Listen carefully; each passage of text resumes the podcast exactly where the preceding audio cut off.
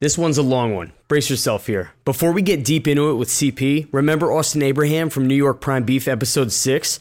He called us and said, whatever you order off NewYorkPrimeBeef.com will get 15% off at the checkout window. And that's killer savings on Wagyu, dry aged, and whatever else Nooms is always cooking in the kitchen. Use fries15 at checkout on NewYorkPrimeBeef.com. Not enough time to make your own sexy cocktail garnish? You want to reproduce some of this stuff at home? Head over to cocktailgarnishco.com and use code FRIES15 to take 15% off your order as well. Garnish built by bar guys for your home and bar. That's FRIES15 at checkout on both cocktailgarnishco.com and NewYorkPrimeBeef.com. We talk with Christian Petroni at the 18 and a half minute mark. But first, brace yourself. We're still waiting, on fries. That you don't get it. You don't. What do you mean you don't get waiting on fries? Hopefully the customer never hears waiting on fries, but all this time on the entree and it's perfectly executed, and then you're like, ready to go." I forgot to fire the fries. I just always use that when I forgot to put somebody's order in, and I was like, "Hey, I'm just waiting on the fries. It's gonna be two more minutes." Realistically, I come back ten minutes with the food. Exactly. they just know that their food's not there and the server said they're still waiting on fries. I guess we're just waiting on fries.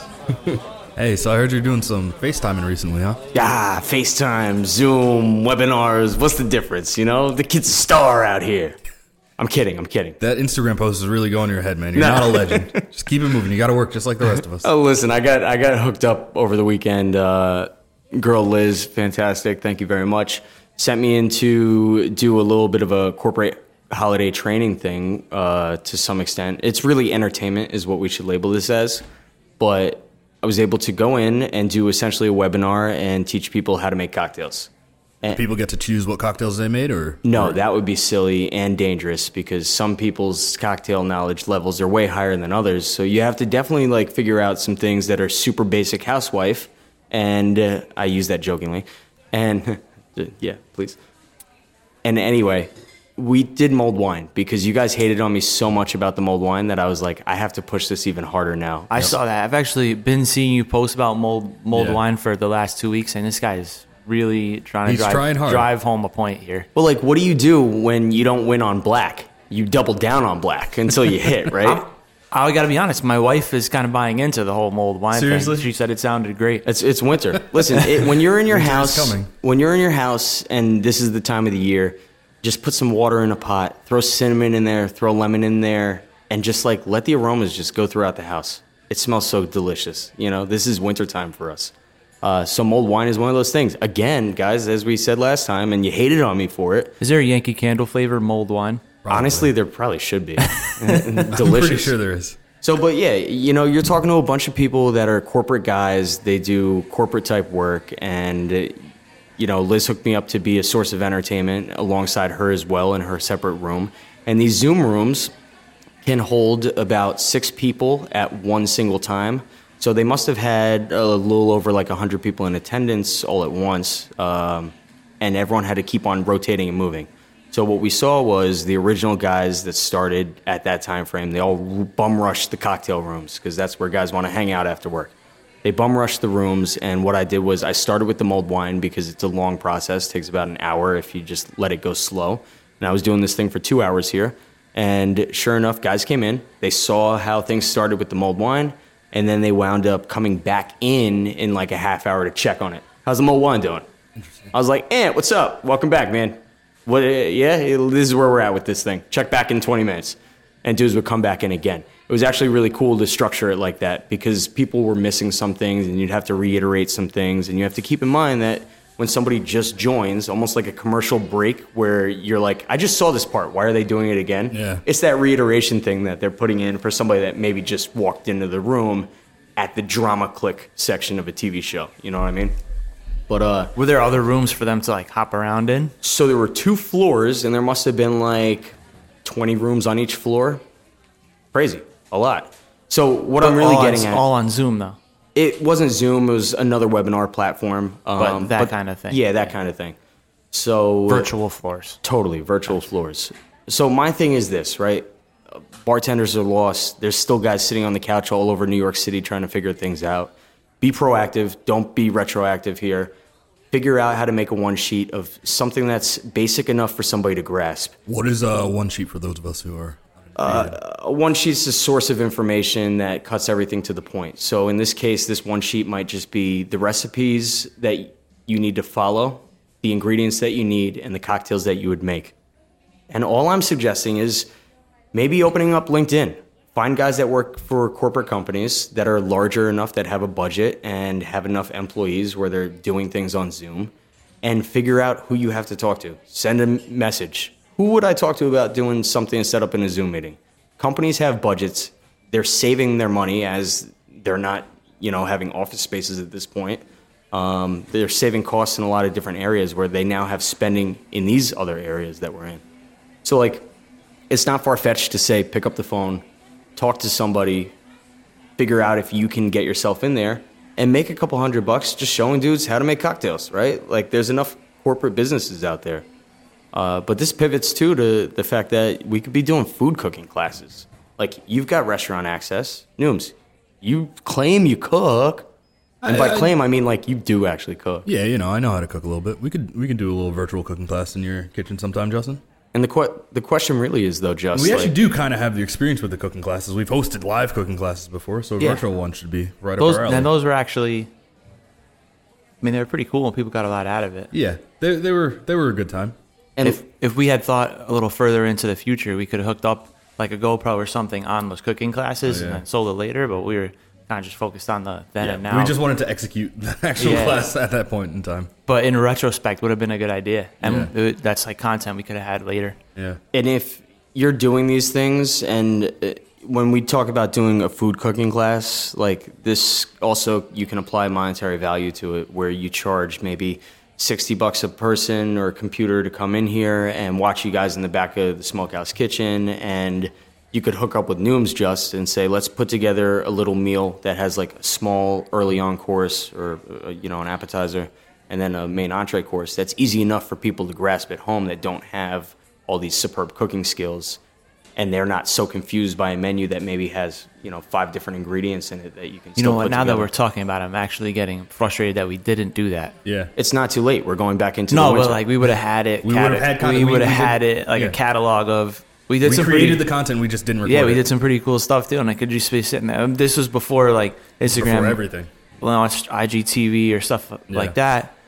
You know, we could have easily loaded it into TikTok or IGTV and had a cool platform or just like a thing to buy on the website. Yeah. Oh, I want to purchase this class and whatever, for like four dollars. Make it really simple. Now I'm really I'm I'm getting as we're speaking I'm more, becoming more and more frustrated that we didn't have the Yeah, but I foresight. mean, the thing was, at that time, this wasn't a thing. What we're talking about wasn't a thing. Like recording cooking classes for people to watch at home, that wasn't a thing. Uh, you're right. And it was kind of birthed out of the Out of necessity. not birthed out of the the COVID pandemic, but it definitely you saw that right in March and Yeah. April was, was one of the first of early pivots. Was you know we can um, we can we can bring the experience home. How can we bring the experience home? Yeah. It was easy to everybody switched to takeout. Mm-hmm. If you're a takeout centric place, that was easy and you didn't really have to change much. But if you're a restaurant that thrives on half of the thing, half of the experience being the atmosphere and going there, how do you pivot into making that keeping accessible keeping people that at home. atmosphere, and Yeah. it was like, well, we'll we'll have a chef teach you how to do it, and have like this whole night, and you can make a whole night out of it. Yeah. This circles back into multiple different things. On the last episode, we talked a little bit about Twitch. You could live stream from the back of the kitchen on Twitch with the camera hooked up, where guys could just see things being cooked on, you know, the grill top or whatnot. And I think that's cool for a lot of guys to kind of experience and see. I There's- thought Twitch was just video games. Well, I mean, as time goes on, we'll talk more about Twitch, but let's not go too fully into that uh, again. So you could you could stream essentially anything on Twitch. It doesn't have to be a video Yeah, game. it's not just video games. It's primarily video games, but you can do anything. Ah. Guys are doing like workout plan things now. Subscribe to the Twitch and then or whatever, or any streaming. Correct. thing, right. But if you subscribe, you get their workout plan, you get their meal thing, so they're like adding value to it. It's not just like It's not a terrible Hey, idea to me. have a live stream into the kitchen or behind the bar. no, And it's, not. It, It's easy enough to do. yeah. And you just have to have people sign off on waivers, I'm sure, like, hey, this is part of what you're doing. You're I mean, getting that created a lot of the um, I don't know the word I'm looking for. Some of the hype for a Shake Shack when it first opened, Yeah, right? 'cause they had the live that, cams, They yeah. had that live cam on the line outside of the of the There were first- a couple nights when we were in Manhattan. We set up a camera um, right by the pass so you could see us plating and like watch the food go in and out. It's kind of fun. People like that sort of thing. When we were just talking to Fabian uh, with the Latusian food truck too, we, one of the things we said was like develop that email list. And when you want to talk about doing something like a food cooking class, you guys have a smokehouse, and admittedly, you said on the last thing is like you don't really utilize it enough, where you send things out through the constant contact. And to be able to take that and continue building on it and really getting the push for the emails, that direct link to your clients or your customers that come in, you know, your guests, uh, you could just be airing this thing right to them. And say your contact list is 5,000 people. You think 10 people won't pay 60 bucks to come watch you guys cook? What's the worst that could happen? You get 20 people like We filled up those cooking classes both times. Yeah, actually, a lot faster than I thought we would. Yeah. and the thing is like And now the it's people that were in those classes weren't exactly our key demographic, but they were still there. They paid the money and they enjoyed it. Totally. And now they're doing it from the safety of their home where they don't Exactly. feel judged if they're watching a cooking class or partaking in the cooking class. It's not something crazy to think about. Again, I think that it's important to diversify the way that we're bringing in money into our restaurants, period, as we never know at what point we're going to get shut down again. And that's just an easy way to go do things. Uh, come back into the cocktail classes, into the Zoom too. Like, this is the first time recently that I've really seen corporate liquor brands promoting cocktail classes at no cost, where it's just sign up and we're going to put this on and show you. Maybe they're pre recorded, who knows? You know, you never know. Technology makes things really easy to do. But regardless, like Bacardi, for instance, is out here doing these classes and they want to get guys in here and get them excited again. I mean, liquor sales aren't going down just because restaurants aren't operating. Liquor sales are going up more than ever. Uh, 'cause people, are aren't stocking. drinking at home. Well, you have to split that demographic. They're going down on the on the retail side. Mm-hmm. Well, Well, they're going the up on the on-premise retail. side, Yeah. but uh, on the retail side, they're uh, they're going up. So Yeah, and I mean, this is a conversation I just had with uh, a young lady that worked for Jameson the other day too, and she worked on the marketing for stores. And I was like, "Well, you're in a good position because people are still shopping for liquor. It's not stopping. Another stimulus check. They're buying a couple more bottles to throw in the cabinet, right?" Buying cases, not a couple Yeah, bottles. exactly. And sure enough, I was like, well, what's going to happen with all like the activation spending that happens in our restaurants? Like, does that get rolled over into the next year where we see tremendous spends coming down the street? Like, we don't know what'll happen, but the money should be there hypothetically, right? And I, these are just different ways to pivot and take advantage of those email lists. You know, like we said in the last episode with the Twitch, uh, why not try something new and getting ahead of the trends and ahead of the curves? I mean, Nooms, you're a fucking chef. I would pay to sit there and watch you cook some stuff and teach me how to do things because you yell at me for my knife set as it is. Yo, how much would you pay me? I got 20. But you posted you posted some of that uh, Thanksgiving, uh, some of your Thanksgiving Yeah. uh, stuff on the on the Waiting on Fries Instagram page. Yeah, yeah. I don't know how to do that. that one we got a couple of responses to the um, Yeah, actually, I, I'm planning to make some more roulades for Christmas because a couple people were asking for them. But yeah, Yeah. we'll, we'll put together a little roulade. So a couple making people are like, that plate looks perfect. I, I think that these things are doable, and at at the end of the day, start it now. Start it last year. Don't wait another second. You know, I, I mean, think about things. Uh, This podcast is huge already as it is. What if we started this thing a year ago, the two number years one ago? uh, restaurant industry podcast. on oh, you're mocking. You're mocking my advertising skills. It's spe- in the specific demographic. yeah, in this specific. But yeah, What? no, we'll, we'll do a little. What do you think about the same way? like, I think the cooking, live cooking demos and stuff really re- lends itself, but there's some time to that where there's actually, you know, it takes a little time to cook something or prep something. But what, I definitely haven't seen any bar like bartending ones or like how to make a home cocktail. I've seen some here's what you need and here's how you build it, like recipe cards, right? But No actual straight up instructional videos on how to build a cocktail at home. I fe- just feel like it's a little quicker. Uh, it's know, definitely a like, lot quicker. The build out for a drink is even a difficult one is like a minute. Yeah. You know, so it's you have to put a lot of a lot of charisma and stuff behind the, you know, making a five to ten minute video about a certain cocktail, or maybe just tell some history about the spirits used or where the drink came from and add a little fluff. But But even still, I think that's probably better for nowadays audience, like people don't have a attention span to watch, you know, like a 16 minute video on how to make a cocktail or a 16 minute video on how to build a dish. You have to really make it interesting. So a two or three minute video on how to make a cocktail kind of Well, just makes what we need is a chopped style show about bartenders. Hold off. Uh, slow down. Let's not let's not uh, push too far too fast. When you're talking about these things too, though, shaking. when you're talking about these things, like my YouTube is completely infiltrated with like basic bar dudes with I don't know, 500,000 views or something onto their how to make this, how to make that. And it's ridiculous because to me, they're very simple drinks that are being brought up and being funneled right into my YouTube. But the problem is because they have such a beautiful recording layout and the quote unquote bar that they've created in home, and it's so bright and vibrant, I click it every time. It just looks good. just because it's pleasurable to just like watch their background that they have set up. And you know I, with this thing that we just did too with the zoom glass i converted the entire kitchen. I took every single thing off of the countertop and i replaced it with my entire like bar portfolio of things and it made it feel homely and we had the christmas lights going all on all around to add these colors in.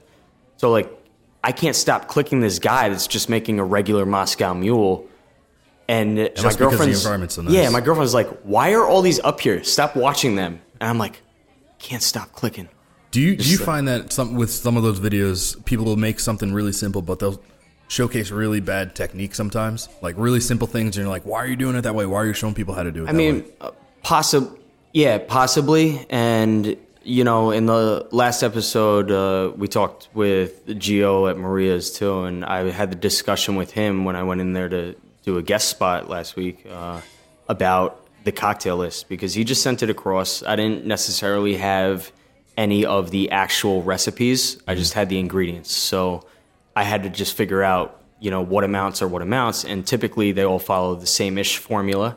And there was one cocktail on there which I had to look over at Kate, and I said, Kate, how much blue curaçao you think is in this thing? And do you think it's served in a martini, or you think it's served in a Collins glass oh, here? the uh, Hey Maria, Yeah, exactly. And Yeah, I had it's no martini. idea at that point. and sure enough, I discussed that with them, and I was like, listen, recipes are generally all the same as far as the amount of ingredient that goes into each drink. However, the execution could be drastically different every time. Yep. So when you say, you know, is there flawed execution in some of them? Yeah, I'm sure some of them out there have some type of flawed execution. But in general, there's so many different ways to eat a Reese's that like you can't really critique. You might just say with the trends, I do this one a little bit differently. Uh, the young lady was yelling at me about my use, usage of the coupe glass to put out an espresso martini instead of using a traditional martini stemmed glass. And uh, I said, no, no, no, times are changing. Like, don't be stuck in 2004. Like, look at this beautiful rounded bottom rim. Like, when you get that, that's sex. You just paid 15 bucks for a fantastic cocktail. Uh, but again, Nooms, like we just said in the beginning of this episode here, is when you're uh, when I'm getting clickbaited and the only thing that's showing up are super basic cocktails, it's so people at home could follow these things. Yeah. You know, this isn't an episode or a YouTube video on how to do the proper infusions or whatnot. no, it's not a video catered to someone like you. Totally. And uh, well, those YouTube accounts will only have like 50,000 views instead of getting to the masses, right? Our uh, talk about numbers on this podcast, we're never going to have a million unique listeners. Never say It's- never. Nah, it's a it would be a rare case because we're very business focused. So we have an extremely big niche market with the people that listen to this. You guys are diehard restaurant guys, you're owners, you're people that potentially want to own, you're bartenders that have been in this. Like you care about this industry and how to grow your business, period, as it is. But like, again, the thing with the Zoom meetings are people that'll follow along. Maybe they don't really care too much what's going on. They just find it interesting and they'll watch. You know. Anyway, let's move on. We got Christian Petroni in the building today. Ah, Food Network star, Hi, hey, how are you? bigger than life personality. Gigantic. Fortina creator and visionary of restaurateurness. That's me. You, can, you know, before we even get into this, I want to just remind you guys that the only person you are destined to become is the person you decide to be. That was so deep. Like, Yeah. Yeah, no, I, it's, a, yeah, it's, it's actually it's a it's a frame here on the wall. I was like, that's deep. It just, I just, you know, it just really sang to me when I saw. Her. There's a there's a lot of podcasts that are like, when you come on, uh, we want you to start with like a mantra. What's your mantra today? And like, Put one up on the wall, That bro, was it. for Just somebody to it read. It. I heard you change it out every every guest. Is that true? you know, like talk talk about being just this this bigger than life personality that you kind of have, and just kind of going away from the flow of what the average Joe is doing always, right? Like it's it makes things easy to stand out, but like that comes from somewhere. And you're like a you're a Bronx born boy, like you had family meals all over the place as many Italian families do, right? Like you you've seen food spreads on the table. Food spreads that dudes can't even imagine about. Oh my God, it, it's that's the crazy thing, right? Is that when you grow up around it, it's all normal until you come to this crazy moment in your life when you can actually say, "Holy shit, that is incredible! I've been doing this my whole life." That's right. and then you start bragging about it to your friends. Yeah, you know, I did the seven fishes every, you know, Christmas Eve, and and you know we. I talk about it all the time. Uh, every summer, once I once I was wrapped up with summer school, the whole family, except for my father, would um, we'd all me, my mother, and my brothers would go to uh, Ponza, the little island off the coast of Naples that my mother and my father were from, and um, you know we'd spend pretty much the rest of the summer there, and being exposed to all that food and uh, like the day, uh, what is it, August 10th, La Festa della Madonna on the island of Ponza is a big feast day. And they put a big table outside in our courtyard where my grandparents and my uncles and my aunts all live in the same sort of kind of cluster on the side of this hill in an area of Ponza called Cala Capara, right? and we have essentially a fucking feast. it's like it's a big day, right? You, There's talk lots, about you talk lots about of big cooking. table, big table. How big is this table? How many people sit at this table? I'm trying to Oh, get like oh, the there- vision. there's yeah, no, because you know then you got you got the kids coming with their kids nowadays. So you know there's 20 people at this table, bro. Right, and it's overlooking uh, what is it? It's considered the Tyrrhenian Tyrrhenian Sea, right? Um, and there's a little island called Palmarola off in the background. It's a little uninhabited island, one of the most beautiful in the world. You're just painting this like beautiful tableau for us right now. dude and it was all normal until like honestly probably till I, I went back to that island with my wife when we got married and i can actually send you these pictures and you should definitely show them if you can it was like they cooked for me and my wife and i can get emotional right now and i am um, there's a picture of my uncle louis and that's the picture that you see in the Fortinas, right? Uh, the guy smoking the cigarette with his shirt off. And uh, I'm looking at for my pictures right now from phones I can pass around. when you when you talk about you know growing up and seeing these things, and you would travel every summer over to Italy and see things.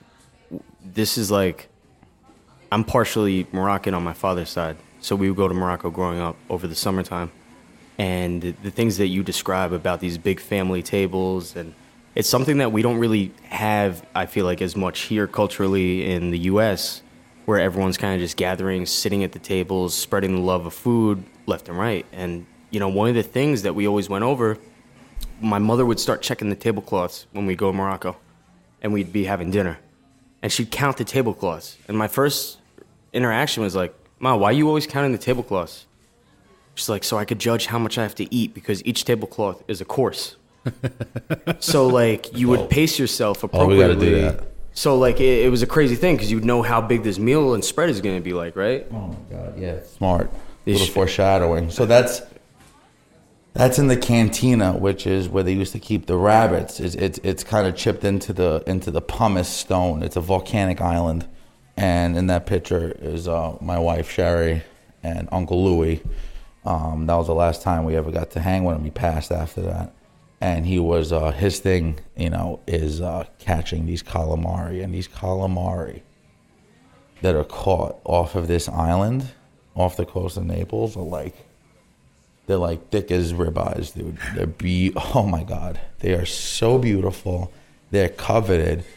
The Ponzesi Americans in this country essentially use that frozen calamari as currency, and there's disrespect by, you know, if you go over and they're like, they even take the calamari, they even bring out a calamari for dinner. Like you didn't bring out a calamari for my family. That means that means you're not worthy. You're not worthy. You're not worthy of, to waste the calamari, right?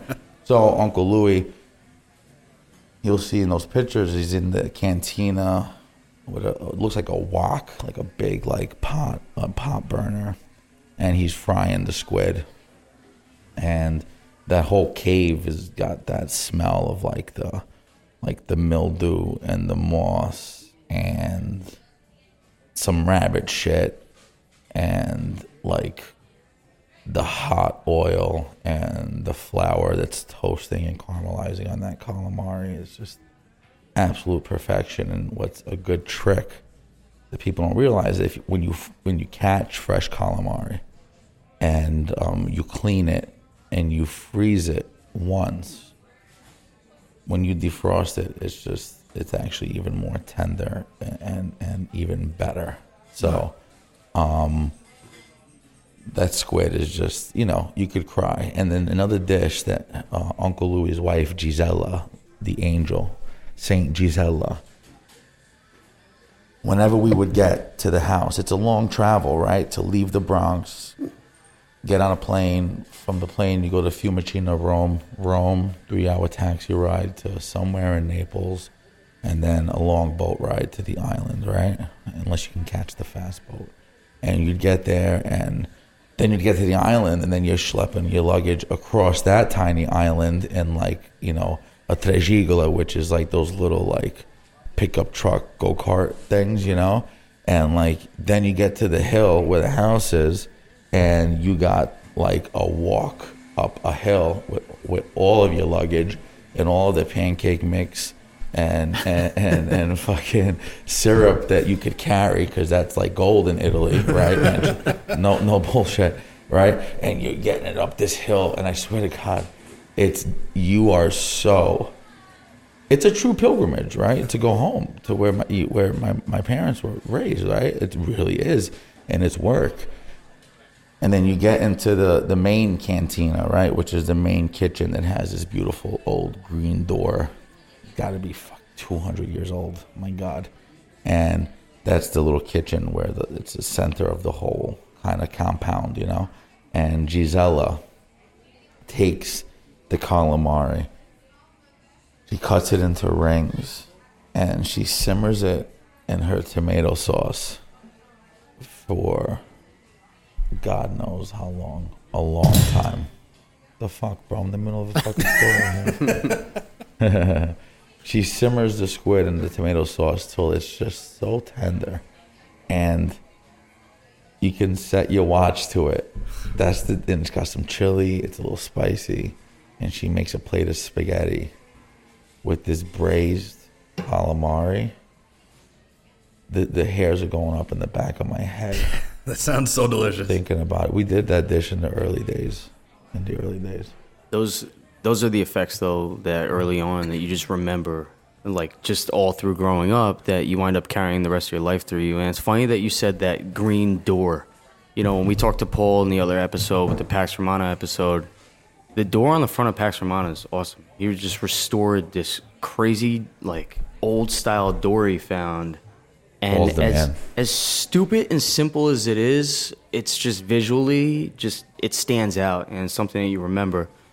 And you know, the fact that we don't have those feelings here growing up in the U.S. as opposed opposed to going outside and traveling. And like you said, you're talking about going to a town or a village that's so far to get to, where it takes you three hours of a drive just off one plane to get to another boat. Those disconnected areas are, I think, what preserves the most culture. Yeah, but you can create that, right? I, I, I, I Recreate. No, I, I want to create my own, right? I want, I want my kids. Like when I, when I, you know, I hope to in the next few years be able to build a home for my family, right? Am I going to go to Home Depot and pick out a door for my front door?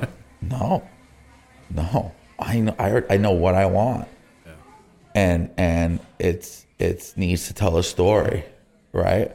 The the silliest thing, right? The silliest thing. This is too big, right?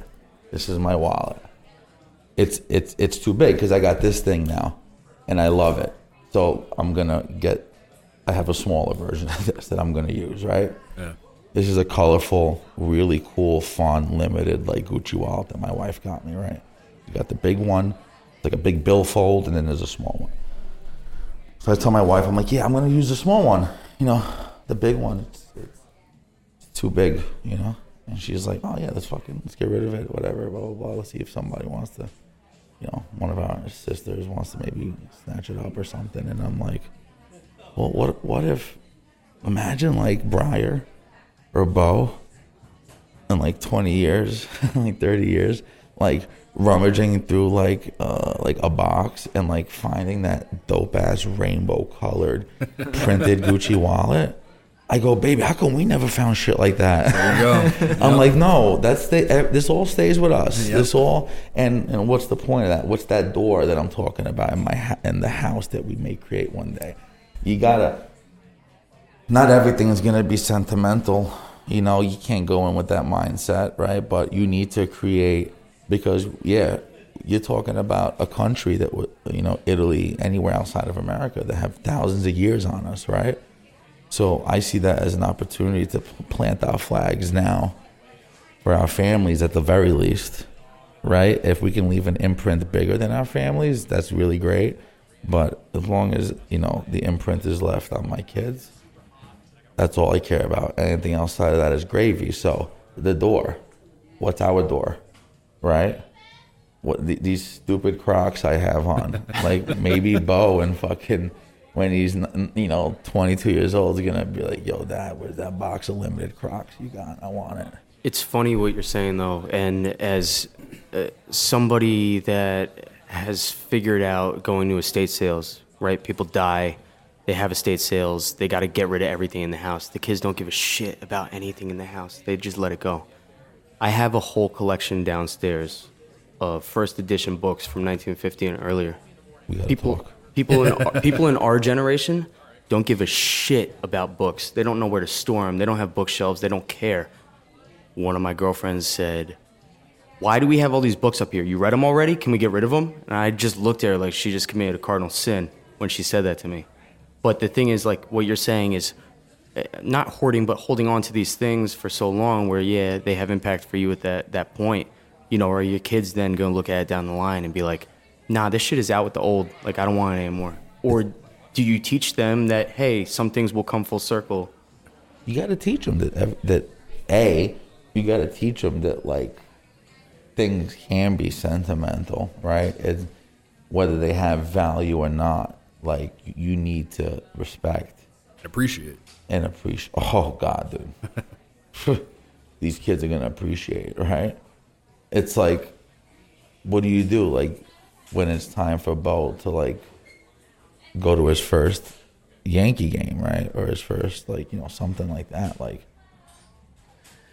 do i make the phone call that's gonna get the crazy freaking treatment that, that is gonna be just completely unrealistic for 99.9 thousand percent of the kids in america Or you get the bleacher seats. or do you get the bleachers? Yeah. Well, I don't think my father ever paid for a Yankee ticket in his life, and we never had good seats, and that was fine because even when we had seats that were a little less shitty, we were like, "Oh my god, did you see how good the seats are?" More foul balls come in this, and no matter where we sat, my dad was like, "Oh yeah, this is where the foul balls come." I don't think you. I don't think you remember the seat anyway. You remember You remember the the experience. experience. I remember going Yeah. to a bunch of baseball games with my dad. I can't tell you where we sat, but It, that- dude, so like, that's what you need to make sure that they have a realistic view, right? And they appreciate everything that's going on, and you want, you know, it, it's it's a it's a crazy line, right? It's a crazy type. A type. You guys have kids? I got Anybody yeah. I do. I got two two boys, Yeah, yeah, dude. How old? seven and four. Wow. Yeah. So I'm getting run around a little bit, but it's fun. Yeah, yeah, yeah. We, you know, we're one and three right now. We, just, we got the Peloton bike recently, and my son's always like, "Why are you on this bike every day?" And I was like, "I gotta keep up to with keep you up." two. Oh, I'm stressed out because I got that. With that PS, P- the new PS, Yeah. yeah. I can't play it, you know, because literally, if that thing turns on, it's like, what's this? How can I be a part of this? Yep. Is this mine? and you know, so it's just like it's it's it's really it's it's so much fun, and as long as you can accept that it's not about you, and and Yeah. and, and uh, I like I'm okay with it. They're getting know? they're getting their first uh, video game system for Christmas. They don't listen. They don't listen, so I can spoil the. What are you gonna spoil- PS5? Uh, I got them the original Nintendo. There you go. Go back. It's like you're gonna start. You're gonna start old school, just like we did, and you can grow Like from Mario that. and Duck Hunt and all that. Yeah, Mario, and the whole thing. I was the way to telling my. Not duck hunt because I don't want them to get the wrong ideas about the ducks. Because we have ducks. I have ducks in my backyard, so I'm not gonna have duck Yeah. hunt. They're gonna. Fair you enough. know? Fair enough. I loved my ducks. That's a whole other story. Uh, I was telling Sherry, um, the first time I got a gaming system was a very big deal, and I can remember that feeling sitting here right now. I rem- oh my god, I remember the lighting at Toys R Us. I remember the way the aisle looked. I remember the trussing on, of like the aluminum ceiling. I remember everything, and so the the Genesis came out for the love of me, I can't remember what game it was that came with it, but it was the one where you were like essentially Sonic. no, you Ah, were. it's not. I don't want to say it wasn't Street Fighter, but you were a Street Fighter, and you were. Streets of Rage. Yeah, probably Maybe. Streets of Rage. Damn you, that's the one. Yeah. and um, I, I, I- play some games. Come see me in the war zone. dude, I, I'm so excited. Like Call of Duty is downloading as we speak. And I'm like, yeah, super yeah, yeah. stoked We might have to formulate a squad, and we've been talking to Just about putting some Twitch things together in the restaurant and getting ahead of the streaming zone. So Well, like, teach me because I don't know anything about anything, and I'm excited and I'm super bummed because what's today? Sunday. Yeah. Tomorrow I leave for LA for a little while, and I'm like, I already promised my nephews they can they can play with the Xbox. I mean the uh, let's see, let's tell you how much I know. Play with the PlayStation while I'm gone, and now I'm like. Shit, man! I just throw that in a bag. Bring it with me. no, no, no, no. It's uh, uh, no, no. We can't do that. But um, you know, it's it's just it's uh, it's funny. But yeah, that that'd be dope. Yeah, I'd love for you guys to teach me. I yeah, I got like 55 wins in the war zone. Come see me in the streets. Oh my god. Uh, anyway, though, it, listen, all of these things that you learn growing up, and all of the the thoughts, the things you've seen, the the aromas, and the culture that was instilled on you, you know, you guys put something crazy together. And we just talked to John uh, recently on another episode about putting oh no, together you guys the spoke to idea. John. Yeah, yeah, we said we talked. nice. To, we yeah, we talked to him. He's a cool guy. Yeah, he had some things to say. I like but John. uh, John's a good. Nah, but you know, talk to me about putting together the idea of Fortina. Like, I've definitely read that you guys were held up together pretty much for some time, just seeking out that funding of getting this thing done and getting it accomplished. And like, you guys built a fucking crazy brand. Yeah. Oh man, uh, what a, what an honor! Thank you. Uh, it was a. I mean, John meeting John Nealon, you know, was one of one of the more serendipitous things to happen to me in my life. Right, John. John Nealon taught me a lot about about you know when I when I met John is when I started with Barcelona, and at that point I really didn't know much about the proper way to run a restaurant. I knew the soul. I knew how to you know the basics of what I guess I turned out to be good at, but like food costs, scheduling, I don't know none of that stuff. So John was my teacher from the very, very beginning. So I've you know, and then John turned into that person that became one of the only people that can like talk me down, right? Uh, through all the trials and tribulations of our lives. Um, he was till this till this day, thankfully again, because it it did go away for a little bit. Um, I'm able to call John and be like, eh, eh, dude, A B C D E F fucking G. what do, what do you think? What do I do? And like, oh man, he's so he's so confident, and um, he's you know just much to my chagrin, one of the no, I'm kidding, John, but uh, he's one of the few people in this world that can really sort of make me understand things sometimes. You know, I'm the kind of person that needs to talk out loud as well. I need to hear an idea. I need to talk. I need to say stupid stuff and stupid ideas until you know a you know a good one. You know, I need to hear it. I need to hear it. You know, because everything sounds good in my head. It's a problem, That's right? like that's uh how you find ideal partners too, though, where somebody understands the shit that you go through and how you talk and how to kind of bring things back or dial them back or push them forward. No, Yeah, yeah, exactly. John John would John's know when guy. to push me or when to yeah. So it's you know miss that, but I'm happy. Just I'm happy that he's in my life, and I love to see his brand just like wow, really cool what he's created over there. I'm very very proud. when we spoke to John, he used the word concept a lot when we talked about restaurants, and I think that's one of the words that restaurateurs use versus guys that open up restaurants. And uh, the idea of a concept is, I, to me at least, it feels like it's something that you can build, multiply, and scale. Which, when you talk about restaurants, some guys' goals are to scale something into a national chain. Like, look at Bar Taco, how that's grown over the years. Like, that's a concept. Fortina is a concept. Uh, Chipotle is a concept that can just be duplicated, no problem. And uh, there's a I, I think there's a huge difference though between some things that aren't multipliable and you know you guys set up the idea for Fortina that I don't know if maybe it was something that just took off and you were in the right place at the right time kind of deal No, we wanted or if like it. you plan this to be like yo listen this is what we're gonna use steels woods uh, we're gonna flip over the tomato casings to use as the thing that props up the pizza on the tray that way we can that was just out of frustration. I hated the pizza trays. I had. Interesting. I thought those were so innovative. No, yeah, no, I just want to get that off the table real quick. It's not even an interesting story. I just I hated the pizza stands. But yeah, no, you know what? And and to your point, that I didn't cut you off. nah To your point, what have I learned in the past eight nine years, and more in the past six months, even year, right? What have I learned is that you can't, you shouldn't. I don't want to say you can't because you know what, you, know, you can't use that word, right? But you really, at least for me, and I think way too many people go out there to be like, oh, I can have a thousand of these. Oh, I can hit every neighborhood from ABC to FYG. Oh, this, them, I can do this and we can spend this and we can get to this many stores and make a private equity deal. And, pff, yo, we're chilling in like six years, eight years. Boom. Right? Take a step back and look at 90 fucking 9% of the people that are unfortunately really hurting right now.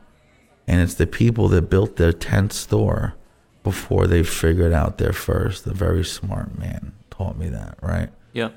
Anything I do right now, I promise everybody, you're not going to hear, oh, Christian's opening 500 gabagool.coms around, you know, fucking the tri state area in, in America. No.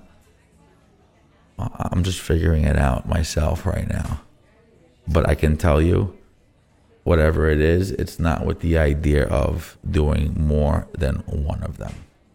That was. Uh, glad you said that because you referenced Barcelona. It was Mike and myself got the opportunity to talk to Andy Pforzheimer, who's involved there, not for any, just just as like a consult, kind of right after right after they sold right after they sold Bar Taco. He was nice enough to uh, actually Rocco, who we had on the show, was the construction manager. I love for the group. Rocco. And He was one of the guys I grew up with too. Oh no shit! Yeah, Yeah, Rocco's yeah. a sweetheart. I just want to hug Rocco when I see him. He's very huggable. I Yeah. mean, I've known him Little since we were outfits. like. He's so cute. He's so well put together.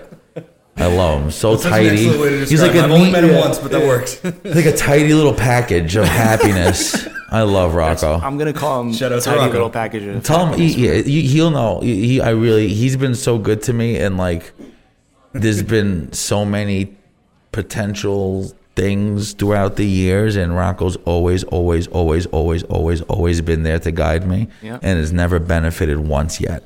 So I'm I'm still trying, Rocco. We're gonna make this happen. You're gonna benefit from our friendship at some point. Talking to Rocco was interesting too Yeah. because you know just Genius. going into the fact of the way restaurants are laid out, why they're laid out, how you look at the flow of things, and how you fortify your brand doing various things like what, what were you saying the meat counter essentially like walking Right. in and seeing that and instantly you go oh i have to have that it's there um, like roadhouse does they have a steak counter in the front or something and people walk in and they go oh there's all the fresh steak i'm about to eat right now so like that's what i'm gonna get Marketing 101, right? yeah so uh, those are things you learn over time So anyway, he, Rocco put us in touch with Andy because he knew Andy. And he was nice enough to talk to us a little bit about our next step. He loves to teach, man. Yeah, and it was insightful because the one thing that he said, we were talking at that point.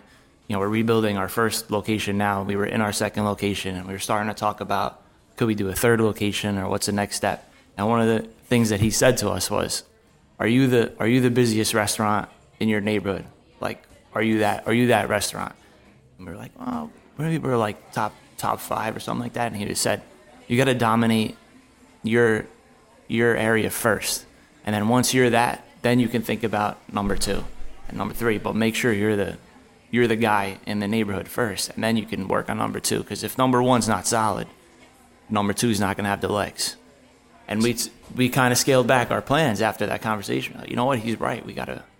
It's, Very basic, good advice that you probably Yeah. wouldn't have thought of on your own. it's funny. It's funny because I don't. I, I, I, you guys have no reason to know my relationship with with Andy, which is he's been a mentor of mine. please forever. don't tell us now then uh, um, And what I said two minutes ago about, you know, concentrating on what you're doing at hand, you know, people are building their 10th restaurant. It's a million percent. I've learned that from Andy Pforzheimer. So the fact that that's the name that popped into your head after saying that actually fucking scares me a little bit. it means I'm starting to sound like him. Um, I gotta send this to him. He'll laugh. Um, yeah, but it's true. So you know, but you learn, right, guys? That's unfortunately, um, you're lu- getting lumps in is is all part of the game, and you know, and getting them in and getting out of it at the right time. Unfortunately, there's a little bit of luck involved, a little bit of timing. Some people just get the shit end of the stick. I know plenty of talented people that just could never, just can't, could never get it together. At your time, though, putting together Fortina, and guys are listening to this from all over the U.S., not just here in New York, and, And India. Fortina, And that one guy in India, and China. the one guy in China. But Who's this? just statistics. Oh, we, have yeah. a, we have a following in India and uh, one single guy in China. But um, people don't know the Fortina brand. J- Put together, paint this sexy picture illustriously as you just painted the small town off the coast in the island. I mean, you, you call it a red sauce joint, as John said, right? Where it's this mishmash of a bunch of different things that aren't necessarily just like pizza shop, but you could go in there and you could get roasted vegetables. That you know, is the first. You first also thing. get the best damn chicken parm ever. Yeah. Well, see, like, Arguable, but slow down. Shut up. it- it- I, I respect that. You know, I, I prefer traditional chicken parm as well. Um, it's funny that you say that, and that's a compliment, right? Because we talked about the summers in Italy, right? And then, so that's your roasted vegetables, that's your roasted chicken, that's your pasta and patate, that's your pasta asciutto, that's your fried artichokes, right? Um, that's your olives, that's your grilled freaking octopus. That's ponza, right? That's that's my summers in Italy.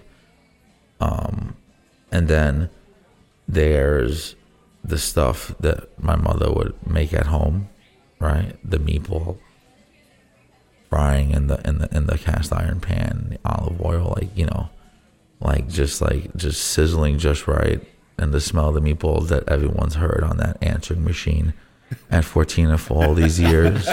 the smell of the meatballs frying in the pan that would go out of the kitchen through the living room, up through the dining room, to the stairs, up the stairs, around the corner, under the door, through the blanket, and into my nose. And then we'd get up, we'd go downstairs. The meatballs would be on a moppine. I'd steal a couple of them before they would go in the sauce. Bada bing, bada boom, right?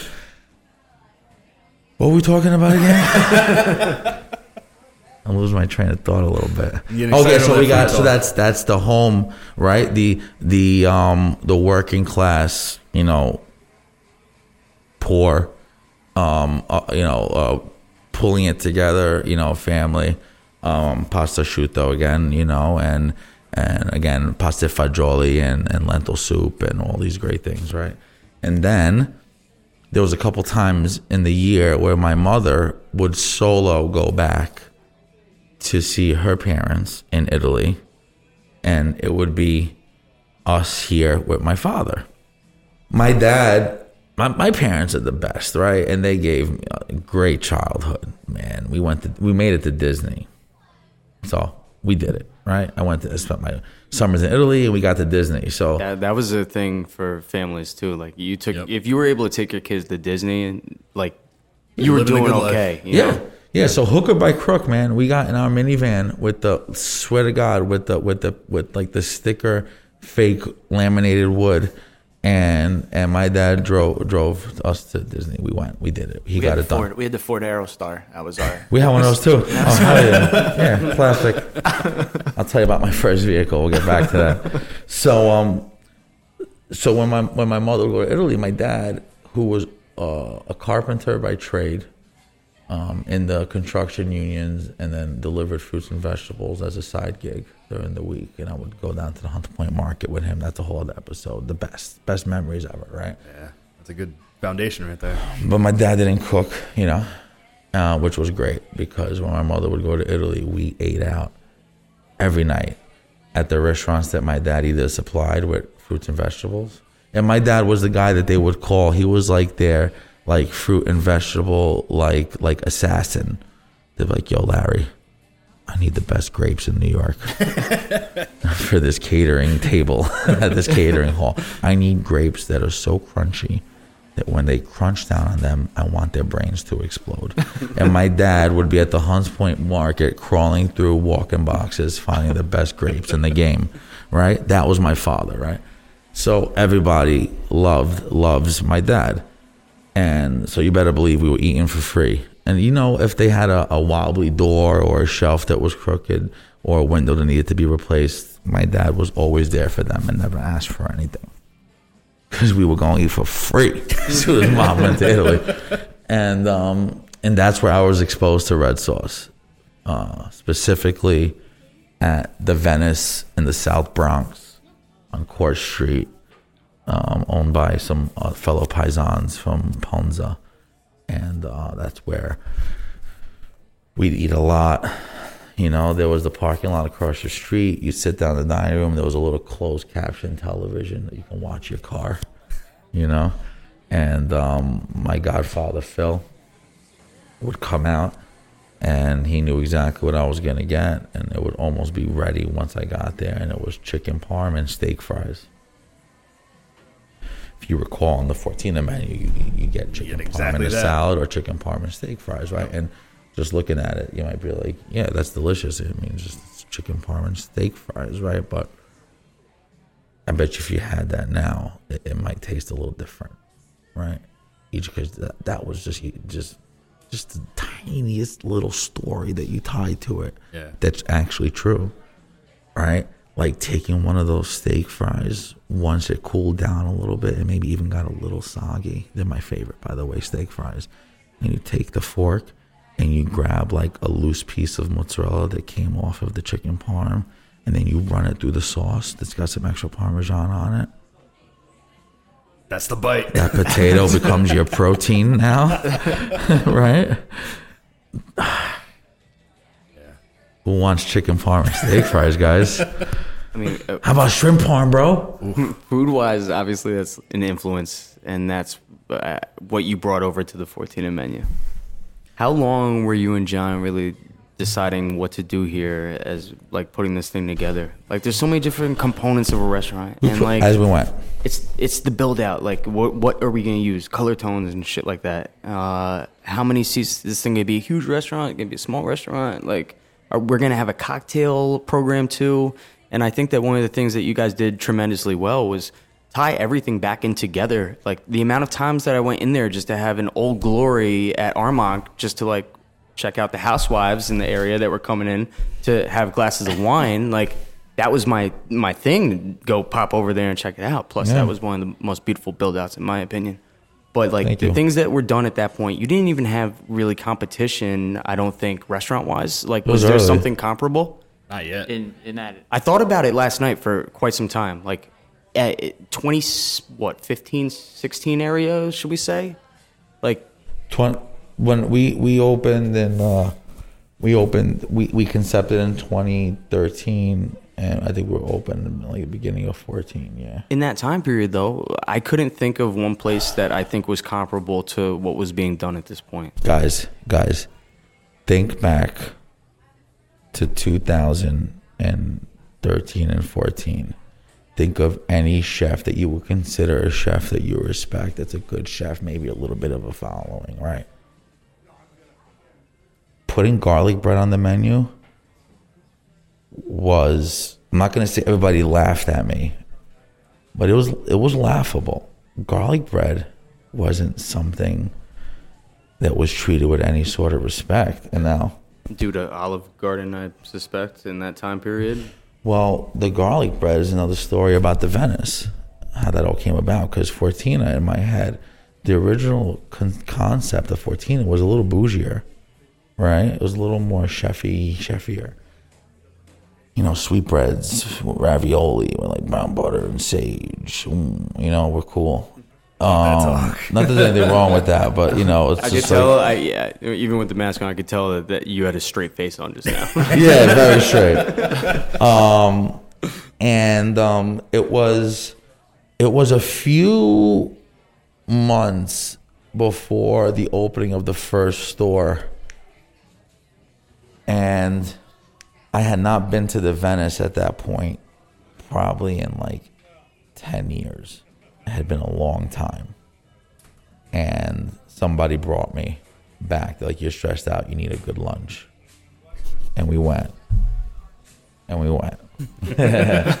we were really relaxed.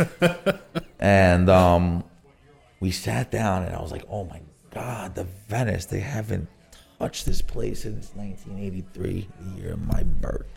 This place has got the payphone in the back. I mean, there's a there's a coat on the coat rack that has got to be here since like pre Jimmy Hoffa, right? um just it's it's as spectacular and still as loved as it ever was never changed time capsule and i'm sitting there and head spinning literally right and before i can even get my bearings sorry i got an itch on my back before i can even get my bearings right this wicker basket, almost looking like this chair, right? A little wick, you know, the wicker, gold and black wicker baskets with tin foil, like literally like that, right? Wicker basket with tin foil.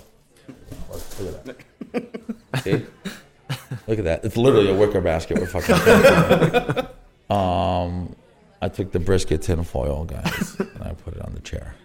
The uh, Paint the picture. I'll- I'll- paint the yeah, picture. The, full picture. The chair looks like a whisker, uh, wicker basket, and Yep. there's now a piece of tinfoil on the chair, Smiling. and that's essentially what you drop that shit in. Yep. Because what they did with that foil. Now the brisket's also getting all over the table. and Yeah. now it's gonna be a You guys got a later. security deposit down on this? I got you. Um, now it's giving me anxiety. now you're good. All right. And we're good. All of a sudden, before I can realize, oh my God, like, I was like, I can't wait to order a chicken parm and steak fries. Let's get some penne vodka. I need some baked clams. And I was starving and I was nervous about the restaurant. I was stressed and I was, you know, in a daze. And by the grace of the God, in front of me appeared something that legitimately changed my life forever. And it was the wicker basket of, of foil that was filled with toasted garlic bread in a way I had never seen it before with a handful of just melted low moisture shredded cheese, mozzarella cheese on it.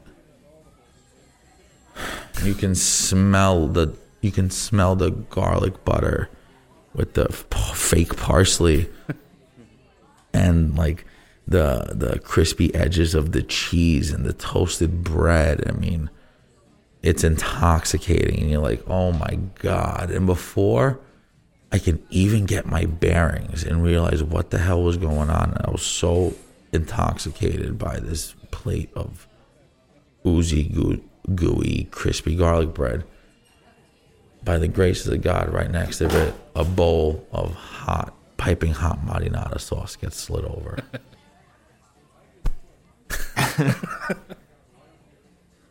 whole concept changed right there. Garlic bread went on the menu, and we started embracing more of the red sauce. Not a red sauce joint. A red sauce joint is the Venice. Like, we were whatever the hell we were. So, um, garlic bread was fucking. Garlic bread changed my life it changed my whole. I was like, this is food people want to eat. What am I like? What am I gonna like? Try to be like? It's not cool to put garlic bread on the menu. I was like, I don't care. And we did it, you know. I think Bourdain would always say that all the time too, where it's like the shit that you find in different culture foods, where to them it's like their gabagool, mishmash, whatever you want to call it, is some of the greatest stuff you could possibly taste.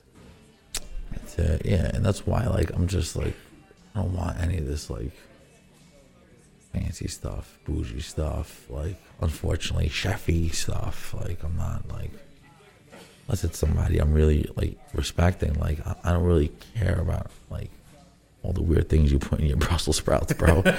I'm sorry, man. Like, uh, my That's bad, a dude. Good way to put it. You don't need to do all that fancy shit. Make it good. Do I gotta have your? It's like, do I gotta have your meatballs too? Like what? Like oh my god! Like come on.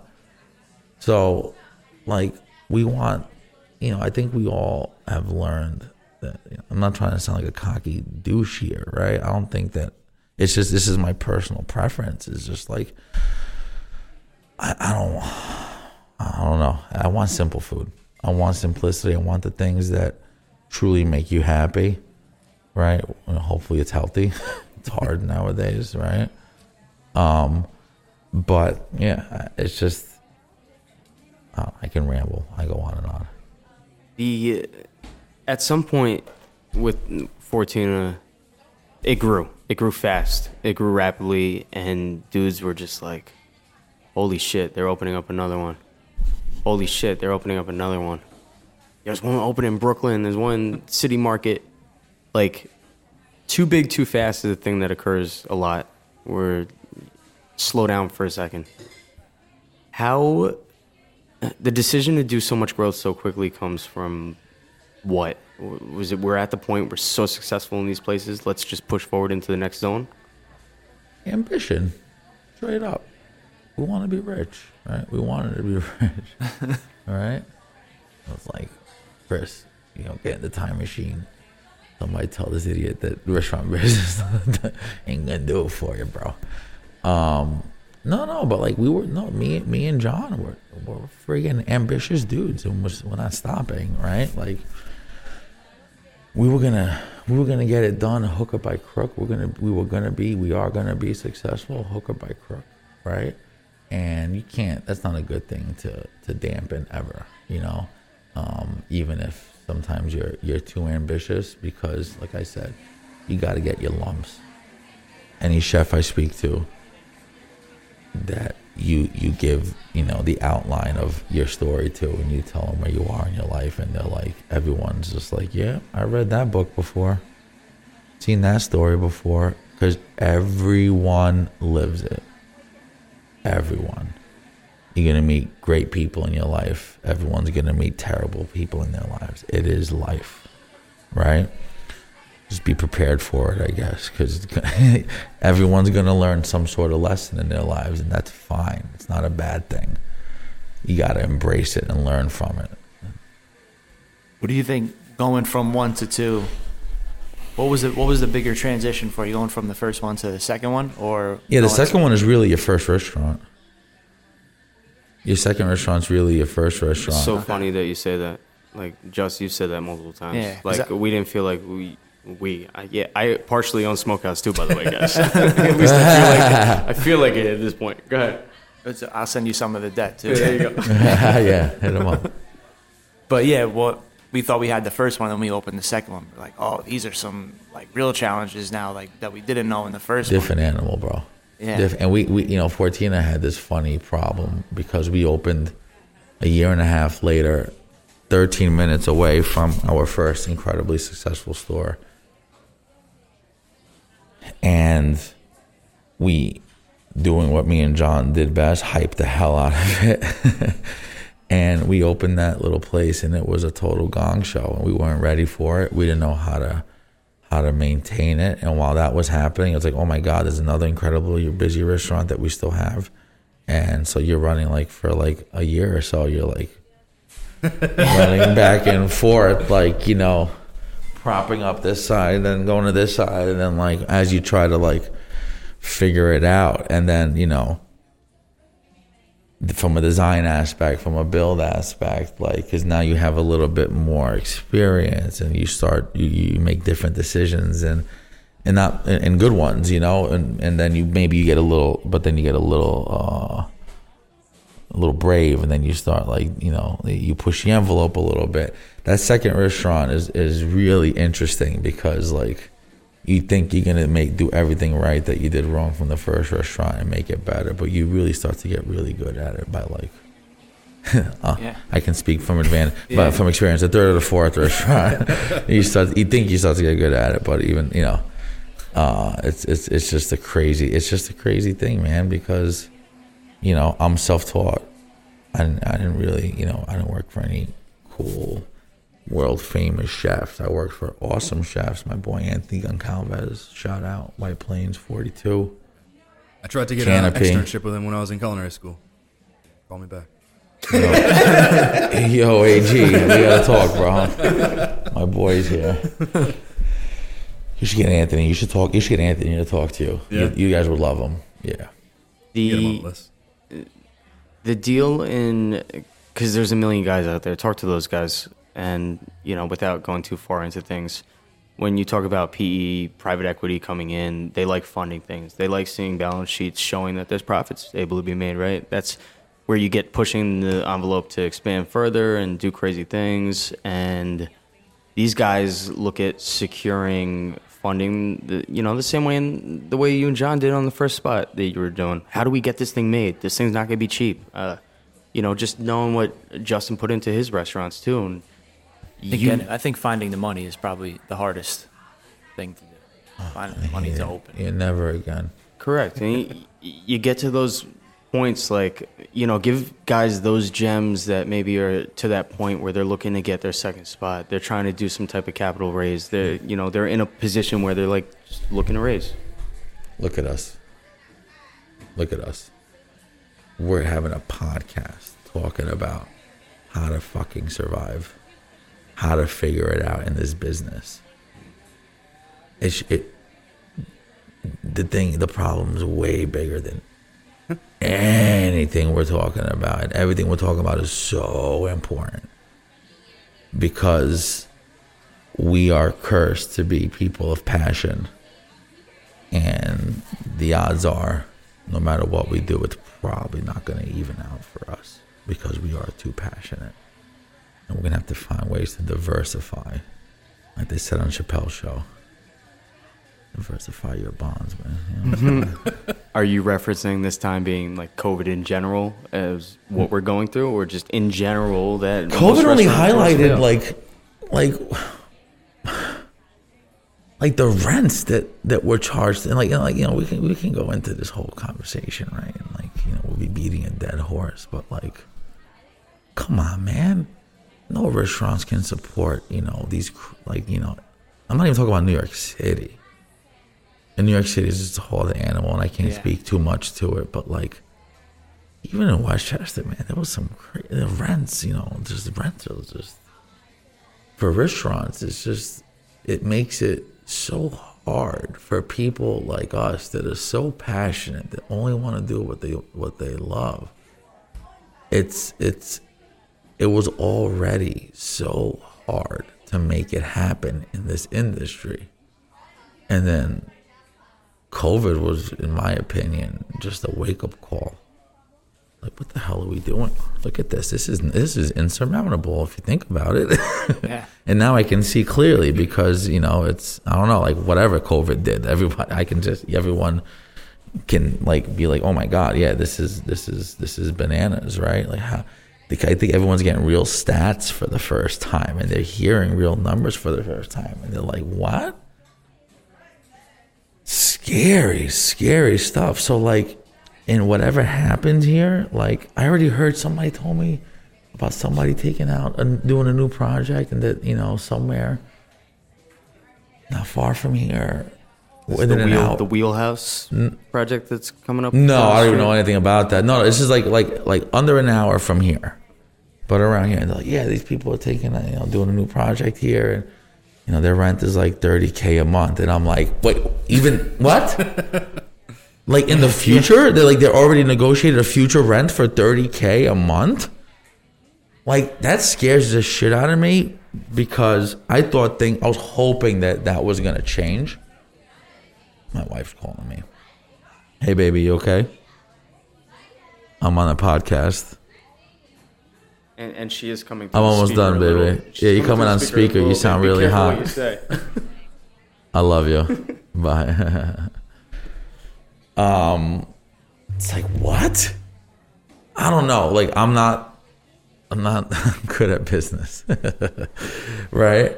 But like this model can't. It, it it obviously doesn't work, and like if it doesn't change, then like what? Like then then the landlords and and and the real estate and all this stuff is gonna dictate everything once again. And all these people with passion and heart are gonna become you know just really just tied to just this rigmarole of just a very very very hard existence. I think the hard, the hardest part is the landlords don't don't understand what, what's going on. They walk in Friday night and see a packed house, and they're like, "Oh, don't worry about it." These But dude, the pro- the problem too, right? And, and I'm with you, bro. Like I trust me, right? And I don't know if it's my old age. I don't know if it's having two kids and you know a daughter being one of them, right? But like I really do. I really, really, really, really, really try hard to look at something from a 360 angle, right? All right. I'm a landlord. Okay. And I own 10 buildings and I'm I've been doing pretty gosh darn good for a long time. But you know, when you, you get something to a certain size, you got to feed the beast, right? Not every, everybody's got their own up, you know, things they got they got to handle. And now those 10 big buildings, you know, everyone's struggling. Those 200 apartments, no one can afford to pay their rent, right? Maybe that guy, that guy or girl, a woman, you know, whatever, can, can last longer than me and you can, but like, chances are the landlord's got a bank with a fucking foot on their fucking temple looking for their nut, Right. right? And it is very i can only see it right now because i'm currently not in the restaurant business bro. So i am in a very luxurious position to be on the outside looking in. So i get right. oh bro i see your frustration. I understand it. It's and you got another 2000 things that you you should be pissed off about as well along with that so I get it. You guys are, it, it's a game of survival right now for everybody. I'm blessed. I tell my wife, I say, baby, I don't know what I did. I said, thank God that I'm able to, to like, you know, work in, in other areas of, of the food business that like, got better shot playing for the Yankees. I'm sorry. My agent said that to me like seven years ago. So like I am I, I, I do not take that for granted one bit. I am pronunciating every word so you hear it. I don't take it for granted. I am so grateful and I really feel like that's when, you know, luck's a part of it. I competed on chopped. hundred years ago, season four. And then they called me back like a few years later to guest judge. What? What? What are you talking about? What, is this the like? What do you What do you mean? Like, I had no reason to be there. I was just going to bring this up where you are quite fortunate to have the other aspect of this business, and that is the media side. And like being this, you know, larger than life personality character that you are, like you fill a void into the Food Network that needs to be there. Uh, almost like a super toned down Matty Matheson in some ways. Luck, Yeah. luck, right? Timing, luck, Timing right? is everything, correct. And we've talked about that so many times where it's like people get lucky. And it's not that they just get lucky, they put themselves in the right position to get lucky and take advantage of that. And that's an opportunist, really, too. And yeah, you did, you were in the right spot at the right time with the Food Network. And you did your thing and came out, and they said, hey, this is a type character that we need to have, right? If you look at any of these uh, shows that exist, like The Bachelor or whatnot, if, for example, they each have their own type of characters on these shows, and everyone fulfills like this this piece. Now you're this guy that talks to younger dudes in a lot of ways. Like we're we're sitting here wearing similar clothes. Like you're a guy that I'd tune into on the Food Network and maybe even subscribe to Discovery Plus because I have Verizon. You know, just throwing some things, and we'll talk about that in a second too. Oh, but like Discovery Plus, baby. no, but you're you're in that position to be able to pivot a little bit where other guys can't. I was just telling somebody the other day as somebody was bitching about their job, and I said, "Dude, you're fucking fortunate enough to be having a job right now." And you're bitching about things that are going on behind the bar. Get the fuck out of here. There's guys all throughout New York City sitting on their couch, and they're only getting paid maybe 200 bucks a week on their unemployment because the place that they work at doesn't allow them to claim as much money as they make anyway. And this is a real problem that we're going through. But again, not to beat the dead horse with things. Uh, you have things coming up right now with the Food Network, and I, I saw somewhere at some point we were saying words about you potentially taking a cross country road trip. Is this a thing? That was a funny thing. I can give you the backstory to that. It's uh, so I'm going to uh, California t- tomorrow to do. Um, maybe we'll cut this. I'll let you know. But um, we're going out. I'm going out to California tomorrow to film season two of a show called called uh, Tournament of Champions that Guy produced and hosts. It's a lot of fun. It's a bracket style head to head chef cooking competition. Um, I was the number. Draft, DraftKings is also gonna, you're going to be able to place bets on which chef goes to the end on DraftKings, Well- and the odds are going to constantly change. It- can we get that on DraftKings? Probably anything could. We gotta get it on there because last year I was the number seven seed, and I took out, I took out, uh, which I was kind of upset about, right? Um, 'cause I know nothing about sports, by the way, so I learned about seeds, and then I was like, "Yeah, I'm offended." I didn't know when they first said it. I was like, "Yeah, number seven, lucky number seven, motherfucker," and they were like, "No, no, no, yeah." It was like one out of eight. You're number seven, bro. Um, but I took out Marc Murphy, number two, you know, in the first round last season. So um, I'm hoping for a better ranking this year. Nice. Uh, and that's a that's like a lot of fun, right? Like, uh, so we're doing that. I believe Marc is out. Obviously, Marc is out there, and um, Marc was like, "Yo, let's just like." He's like, "I just did it." He's like, "It's dope," and I was telling him how I wanted to go cross country. So he's like, you know, all right, let's do it. You know, I'll do it again. Let's find, let's find the, you know, he learned from his last trip, you know, exactly what type of RV to get. So we were trying to get one, and you know, we were gonna just, you know, like a fun, like self-documented, maybe a small camera crew or something. But, uh, and we were gonna instead of flying to the shoot, we were gonna take the the, the RV. RV. It was so funny because like about a month and a half ago, I was up at Guy's Ranch. We were filming Guy's Ranch Kitchen. And the day I was leaving, you see this RV pulling in. It Marc Murphy drove, he drove the RV all the way from New York, all the way up to the ranch, bro. I love him so much.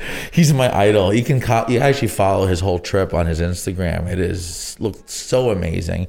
I've never been to a national park in my life. I've never done any of this cool stuff. So I really look forward to one day really getting to see my country. You know. We we talked about that before. It sounded like the um, that movie Chef, the John Yeah. Favreau movie, and I and I I said when my son gets a little older, it'd be cool to do something that like that with him. Just take him out for the thing. Just, Can you imagine, dude? Yeah. just drive, just drive and set up shop. And take the trailer and you imagine like our kids want to do like just even hang out with us while we do what we love. right, right. Forget about like if they Right want to take that on themselves, but like Right that'd be like that, that. That's my dream, right? And right like, now I'm still pretty cool to him. Hopefully I'm staying there. You know? walking the line, right? That's why I'm gonna walk that line until my kid. Like I see, like you know, one thing I really loved about one of the few things I really loved about being in the restaurant industry. No, I'm kidding.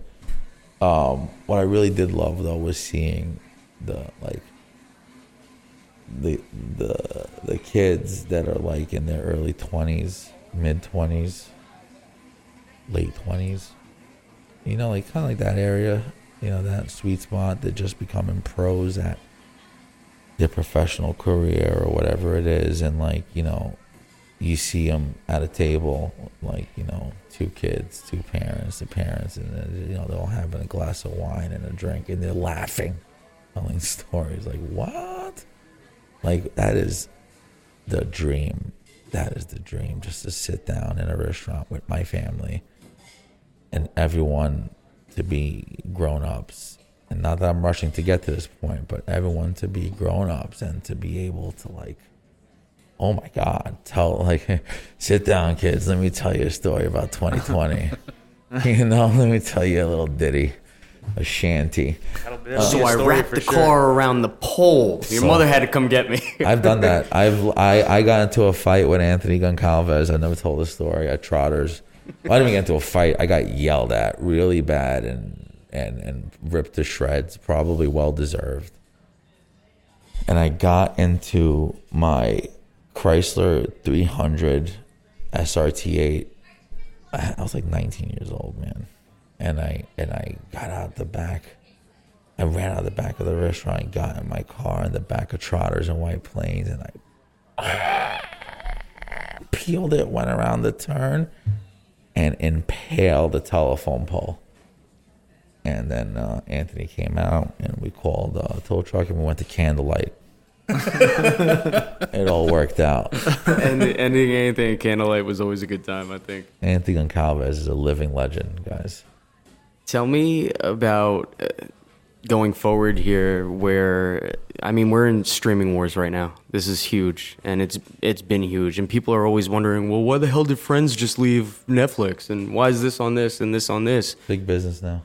And it is, and it, it's getting extremely hectic to figure out where things are, what they're on, and I think it's only a matter of time before things go full circle again, and some other company pulls all their money together, to just create one big app where all of this content just lives on one big app again. It's oh. called cable TV. Bro, just sign up for everything and you'll be good. Yeah, and here's my 140 bucks a month, right? But like, No, it's it's crazy. Like I, I am getting closer and closer to the crazy idea of turning off my cable box. I'm surprised you haven't done that yet. You have cable? Yeah, we still have cable. You have cable? Yeah, for now. Yes. What are you doing? Cut the I, cord. ne- I, we never watch it. Exactly. For the kids, it's Disney Plus all day. You and- lose News 12. It's gonna be okay. You- You'll figure things out. Yeah, I haven't. Uh, no, shout out to News 12, but I haven't seen News 12 in a minute. Yeah. And I loved FiOS One, and then they took that from nice. me. Yeah. I said, "How dare you take my FiOS One?" I loved FiOS One, guys. oh my god, FiOS One to me. I hope somebody from FiOS One knows that their work did not go unloved because FiOS One. When I first opened Fortina Armonk and we lived in that apartment there, was the was the the, the channel that was. Anytime I turned on the television, it, it was set for some reason to go to FiOS One. And I'll tell you what, man, that FiOS one became like a warm blanket, like the coziest. More, I needed to. I needed my FiOS one.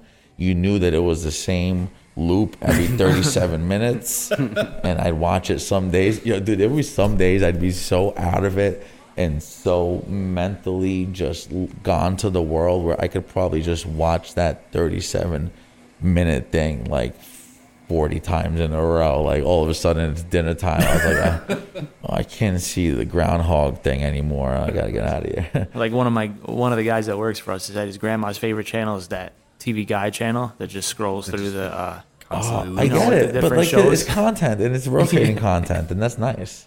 and circle into what you're just saying with things being content.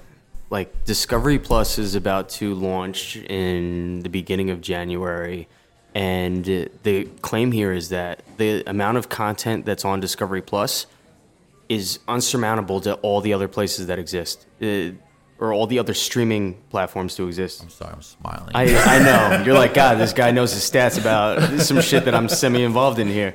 But like, what Disney Plus did was they inked the deal with Verizon to do a free year of Disney Plus to all Verizon subscribers, and they wound up getting 20 million subscribers off of that. I think it was 20 million. Don't fully quote me. But anyway, the thing is, people love free shit. Now, you're to tell me that I could watch you for free for a year on Discovery Plus? Guess who's signing up? This guy right here. And the fact that there's so much content, and we go through Netflix and you go, how is there nothing on Netflix? Now there's only like 200 shows on Netflix, if that, at any given time, as there once was like 400, and you could just keep on scrolling. So with all the different shows that Food Network has, with all the different shows that, uh, what is it, Magnolia TV is about to be on there as well. guys, I'm not, Discovery, Discovery. Discovery Channel, guys. guys, growing up, we had the illegal cable box, right? Obviously. Mm-hmm. And outside of Channel 88, you know, we don't talk about Channel 88, I right? gotcha. that was the one that you didn't ever get that's clearly, Squiggle and you could see a nipple every Uh, once in a while. ours was clear in our illegal cable box, and we did not go to 88. Uh, Channel 19 was Nickelodeon. I was big, big Nickelodeon, big, big into Nickelodeon. Shout out, Clarissa explains it all. you know, what would you do? Um, I met Marc Summers like four years ago, and I was just like, ta ta ta ta ta, hi, uh, Marc Summers. And when he told me his email, he, he he tells you his email address, and like he told me his email address because it's one that you don't forget. And, it, and I just, I I was able to go and die at that point. Forget the fact that this happened at Guy Fieri's birthday party. Sorry. What planet are we on? What planet are we on? Oh, it's so weird. But um, so Channel 19 was Nickelodeon. Nick at Night, Snick. I'm sorry, I'm still going. Nickelodeon. Are you afraid of the dark? Submitted for your approval of the Midnight Society. That was the first channel I watched when we got cable, Nickelodeon. That was my parents gave that to me for my birthday. They were Dude. like, "Look, Nickelodeon." So Channel 19 was Nickelodeon, and um, Channel 20 was Discovery Channel. And back then, there was only one Discovery Channel, and one of their shows on it was a show called Great Chefs of the World, I know the show. Yeah. right? And it was very simple dump and store, you know, cooking show. Took place in like French hotel kitchens, resort kitchens, very Frenchy chefs. I saw foie gras for the first time you know, and they do an appetizer course segment. It was a segment, just like you know, like a chef all of a sudden was in his toque, which is the big white, you know, paper hat in a kitchen, cooking an appetizer, and then they'd cut to, you know, Jean Franc from the Four Seasons, you know, Cancun, and he was gonna make, you know, blah blah blah, and then there'd be the pastry chef, right? And then they spun off into great chefs, Hawaiian style. Remember? And had- I don't know if you guys remember that, but there was Great Chefs Hawaiian style, and there was that really beautiful, famous, boisterous chef. I forget his name, big, but that's where I saw him for the first. God, I'm so embarrassed to be forgetting his name. He's a legend. Um, so I'd flip back and forth between Nickelodeon and Discovery Channel, right? And then and that's where my love for cooking started. I swear to God, that's where it started. That's where it started because, like I said, I didn't realize the incredible food I was around until I was older. I knew that I loved cooking because I watched it on television. And no, not once ever did I say, I can't wait to be on TV. I want to be a TV chef. No. When I started cooking, it was still kind of like, you know, you were still kind of a dirtbag to be in a kitchen. So, I Garbage days. truck driver, uh, but they make fucking money.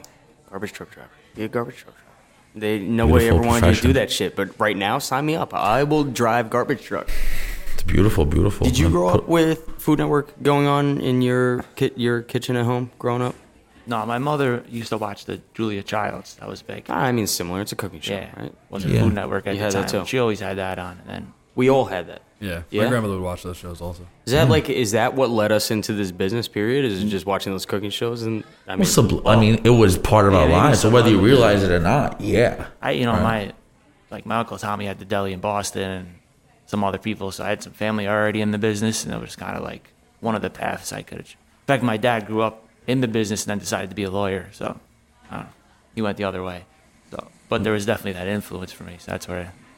Actually, he went to seminary first. He was about to be a priest because that's what his dad wanted him to do, and then last minute he's like, "No, I want to be a lawyer."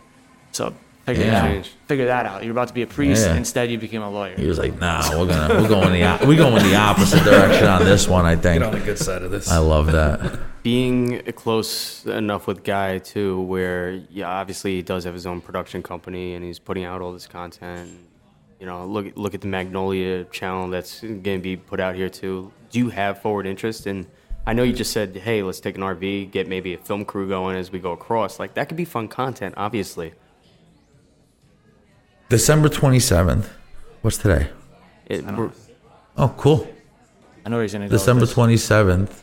Um, a documentary is gonna air called Restaurant Hustle on the line, and um, you know, oh my God, going back eight nine months now.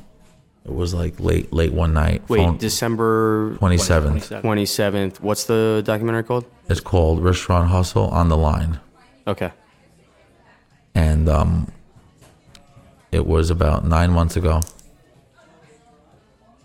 And late night phone call to guy, which isn't totally out of out of context, right? But this time he had some heavy duty executives on the phone, and he was like, "Yo, we are going to, you're into it. We want to document what's going on in your life throughout COVID, and this is before COVID really started to get weird. And we all knew it was if you know if you were able to allow yourself to read the writing on the wall, it looked like it was going to be pretty weird, right? And um, guy called uh, me, Antonia Lofaso, um, Maneet Chauhan, and the incredible Marcus Samuelsson. And uh, within a couple days, we all had a bunch of uh, camera equipment, mobile camera equipment at our homes, and we set up in our cars, and we used our cell phones, and we documented everything, everything, everything in our lives. Um, as my, you know, as our, all of our lives started to go sideways because of COVID, my life even started to go even more sideways because of other stuff, and we just kept going, right? Like, call guy, you're like, hey guy, what do I do? My my life story is kind of pivoting right now throughout this whole COVID situation, and that's not what we're supposed to. It's not what this show is about. And my brother was like, keep going. Just film, man. This is your life, and I just I'm so happy that I own it. Some of the hardest times in my whole life have all been captured on camera, and a lot of it had that you know is you, you're not going to see in the documentary, but doesn't mean that that one, story can't be told and won't be told one day.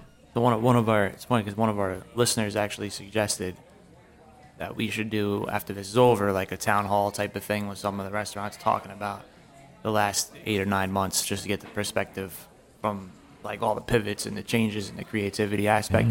And then after he had suggested that to me, I picked up. I missed the. It ran on the um, film festival. Yeah, it, then- it, it ended you know it ended up getting picked up by the Doc NYC Film Festival, which really ended up being sort of a stressful thing for me, as as gracious and as beautiful and grateful as I am for it. But it was because at the end of the documentary, I talk about me leaving um, my my company, and at that point, we had not really announced it to the public Okay. and we were still kind of working through that and uh and then it aired at Doc NYC and then like that morning that it was gonna air was when i was like oh my god. And then like you know so then everybody of course thinks that you know i do it on purpose because i'm this terrible human. So you know it, you know it's stressful stressful but yeah it, it- we were so so lucky that it made it onto Doc NYC um And so yeah, you were able to see it there for about five days if you signed up for that film Right. festival. I missed it there, but I'm gonna tune in for the 27th to check it out. But I did catch you guys did like a Zoom. Uh, Yeah, we did a Zoom meeting. thing with Doc NYC. It's a two hour, so it's just, you know, it's a two hour documentary produced by Guy um, and Citizen Pictures. It is beautiful um, and it's it's heart wrenching. I admittedly am such a piece of shit. I was laying on the couch and I was like, "Oh, let me order this the tickets for this thing right now so I could watch it." 11 p.m. You had your whole day running around, and I was like, "Fuck's my wallet?" I was like, "It's in the bedroom." I'm not getting. It. Fuck you, bro.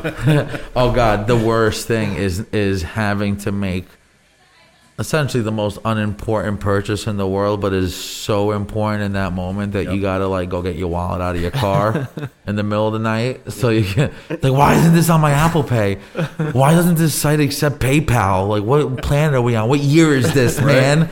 I gotta put plug in my numbers. Like, what are you nuts? It's so true though that It's true. I don't want to type in my numbers. Yeah, Do not make me go in my pocket for anything other than my phone to find what I need. If I got to go find my no, I'm wanna annoyed know. already. I hate that. Shit. Yeah, and we talk about ease of access all the time on here too, where it's like How you lose people sale. are inherently lazy. They don't Yes. want to do anything. That's why we're the ones that are setting up shop to own the restaurants, and other people are coming to it. It's a lot easier for them to do that than go through the hassle of inventing things. Oh God, yeah, everybody be doing it if it was easy, right?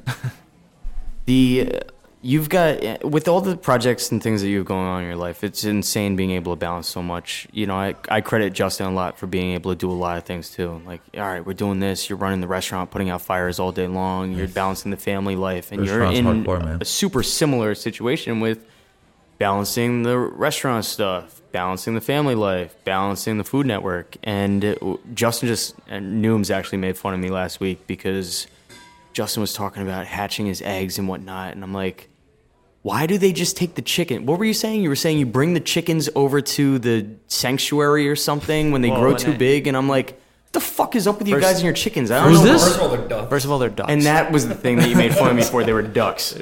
Guys, can we talk about something real quick? Does anybody remember me having ducks or geese? I do. This is why we brought it up in the first place. It's really interesting. Maybe you guys can make me understand now. I'll tell you the story, I guess, first, and it's kind of hard for me to tell. It was the middle while we were filming this whole documentary. We were building our new run, you know. So if you know anything about coops and having chickens and ducks and runs and stuff like that, you have the coop, right, the house, and then you have the fenced-in area that they walk out into and safely live, so predators can't get to them, right? So we were in the middle of finishing our run. I have, uh, at the, you know, I have my, my 10 girls, my 10 chickens. Shout out to my girls. love them so much. Like you wouldn't believe. It's weird. I love my girls. I've seen the pictures on Instagram. My These- hens, these- those are my babies. Yes, they're right. a lot. And then we got six ducks. We got a, a, a blue Swedish. We got some runners. Um, my sweet, beautiful Sonia, the white crested that had the poofy hat. she was funny, right? She was a trip.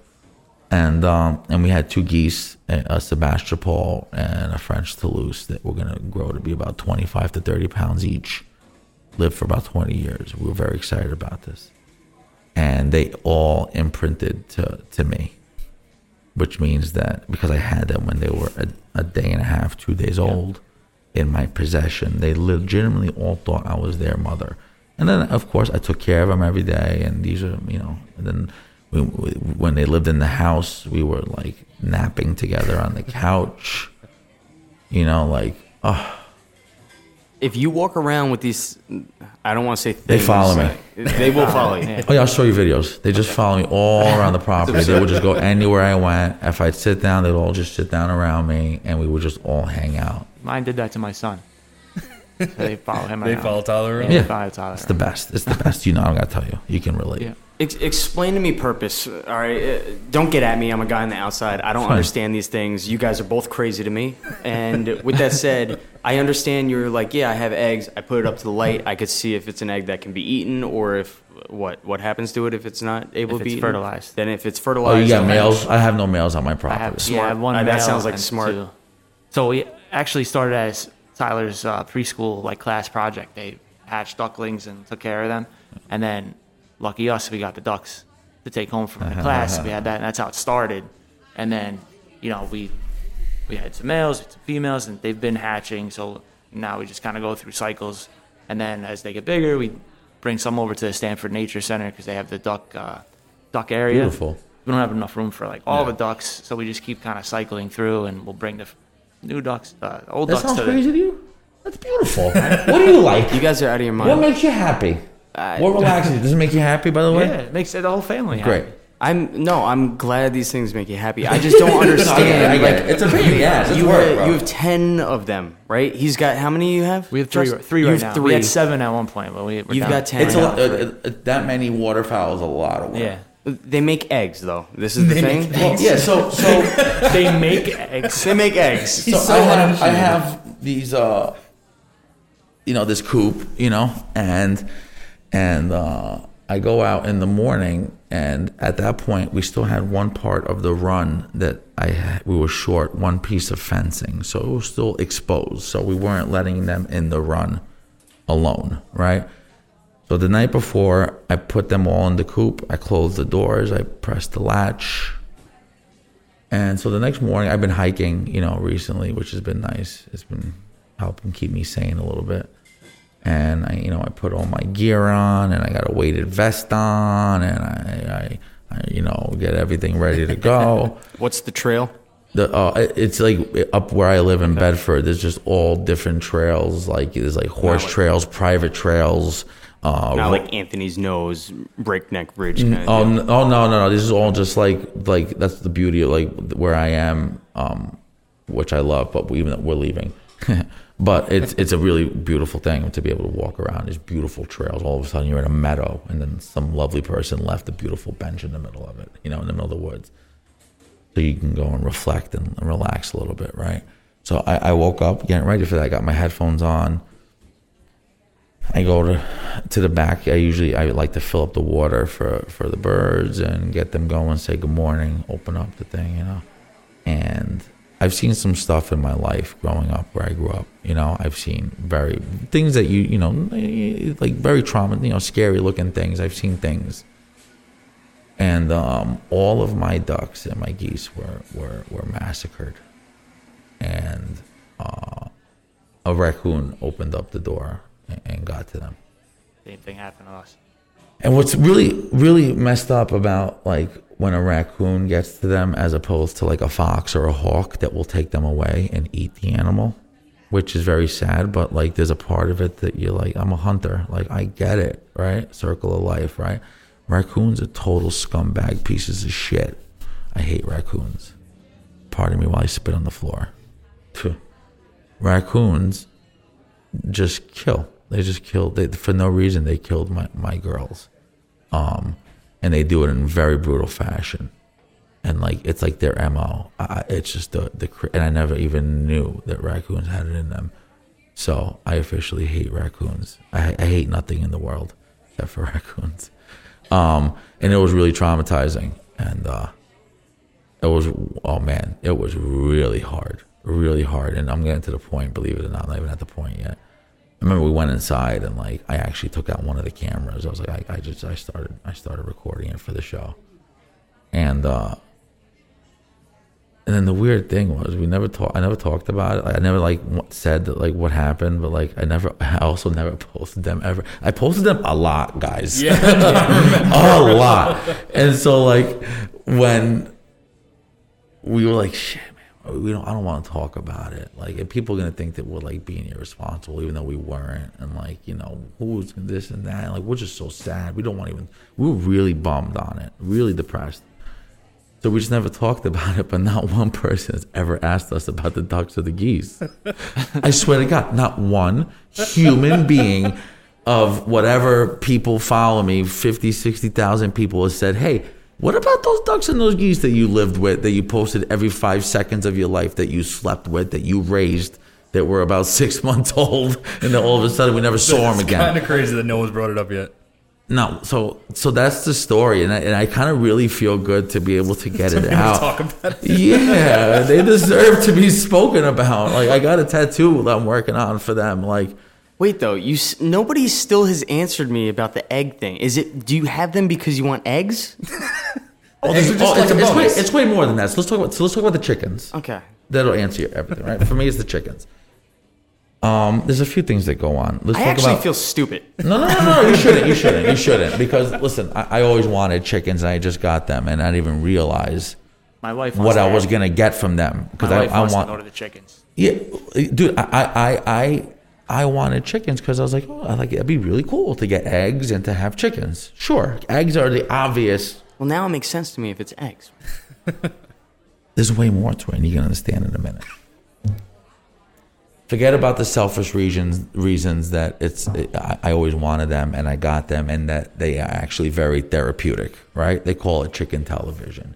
No bullshit. You can just sit in your backyard if they're free ranging, which means when they're walking freely around and pecking all the worms and spiders and none of the stuff you want around your property, right? And they're cleaning up your aerating your soil and they're and they're and they're making your soil even um, more nutrient rich than it was before. And I hate spiders, like I said, so they're eating all the nasty bugs all over the place. So already, like I didn't realize how much I was gonna love these girls, and I love them that much just for that, right? And on top of that, you get to, you know, as stressful as life is, now I- have the blessing to be outside in my backyard and I get to just watch these girls that I raised from literally, literally, literally two days old or a day old. And now they- they're, they're out here, they're thriving, they're happy. And this is before you've even gotten a single egg. It takes about six, seven months before you get it, right? And you know they're happy because they're free ranging. You know they're happy because you're taking care of them. You're giving them fresh water. You're putting oregano oil in the water because it's good for them. Their feed is like full of like, like we can we would make a salad out of their friggin' seed mix. There's more walnuts and sunflower seeds and peanuts. It's like oh my god, dude, these the, the- like the birds seed is like straight up the granola, bro. That's Right? a TV show in itself. The chicken feed, chopped, You elimination. should see their snacks, dude. The, the, the girls get, but like you know, so like you know, you feel you just you feel good knowing that you're taking care of something that relies on you, and they're so happy. And then they, I get all these beautiful sort of like pedigree, like purebred sort of birds, right? Different breeds and heritage breeds, and so you don't really you know what they're gonna look like, kind of, but it's really beautiful to like every day a new feather might sprout out or like a new color might start to emerge. Like every day you're watching these birds. Oh, you can relate to all this. You're watching them evolve into whatever version of that species that you know very well what they look like, but what's mine gonna look like? Is it gonna be the best version of it? Is she gonna be unique? Is it gonna be this? Is it gonna be that? Right? So that's really cool. And then like so if you saw my birds, like there's I got inside out fluffy ones, fluffy ones that are funny looking, silly, mean, pretty, like, you know, like different breeds, small, short. My oldest one, Phyllis, Phyllis Vance. Uh, she's this big, man. She's tiny. She's the size of like half of a football. And she's the oldest, she's like the oldest one by like five minutes, you know? And there's other birds that are literally four times the size of her that were from the same, you know, uh, when I got them the same time, you know? And their characters, people don't realize how smart they are. So just watching them, me alone, is beautiful, right? Now, forget me, kids. Forget the fact that my son is going to learn about another living creature and how to treat it, how to be nice to it, how to nurture it, how to be affectionate, how not to fucking, you know, hurt it, right? You're teaching the kids skills, right? Um, he's being exposed to something, he or she is being exposed to something that I think is pretty cool. And it's just, it's stimulating for their brains. You know, little Briar's one years old and like, you see her interacting with a chicken, it's it's pretty cool, right? You got to figure that something is sparking that maybe wouldn't have, right? And then when we got to clean the coop, and you know, Bobo is you know helping me push the wheelbarrow, and we're sweeping out that smelly coop with the you know ours doesn't get very smelly because Martha Stewart taught me how not to let that happen. but like you know, but we're out there and we're working and we're shoveling. You know, we we got a big truckload of gravel that we put around the coop, so we were shoveling gravel into the thing and to take care of the birds. We fill up the water. He drags the water jug. Like he's he's learning responsibility through the birds because he needs because he's learning that there's something that's relying on him to do something so they can survive. You need. To, I teach him that. Like Yeah, but if you didn't do this, they'd be so thirsty. You know what happens when they get thirsty? they fucking die, bro. you want to bury this chicken? I, I'm not. Those are important all right, lessons. uh, I, what you're saying makes sense. I'm. I don't See? think you're crazy anymore. Thank you. And Justin, I also Be nice to Justin I'm for the love of shit. Yeah. Thank you. I'm not gonna get Oh, him anymore then, for this. but then the egg comes, guys. For all of that, and we haven't even they haven't even given us a fucking gift yet. And then these babies start giving you blue and green and speckled and different color and size eggs every day. And now you got something that is that is giving nutrition and nutrient and life that is a day old fresh egg to my baby girl and my son and my wife and me right? That's that is the shit. There is no more fulfilling feeling than that. To to to and like yo, I I got you. You were in my hand. You came out of an egg a day before I got you, and thank you, Cheeks, for giving me this beautiful olive green egg. Cheeks is my favorite. She's my olive egger, right? Or thank you, Holly Flax, for this little brown bantam egg. Does, Right. Or thank you, Kelly Rajanigandha Kapoor, for your brown egg. Do all the eggs taste Clearly different? an office. No, No, they just look different. So the eggs look things- different, and then the you know, uh, like you know, even my smallest eggs, the yolks are still probably bigger than like the biggest supermarket yolk you're gonna get. You know, and then they just taste so good. And you were saying that Yeah, too, the duck, just the duck yolks. Are, Oh, duck yolks are s- they just it, dude. They taste like a chicken egg. They're just bigger and richer. it's like bonus egg. It's like yeah, it's like bonus, egg. it's like when you get the double yolk. They should even call it oh double it, double yolks means happy birds. Right.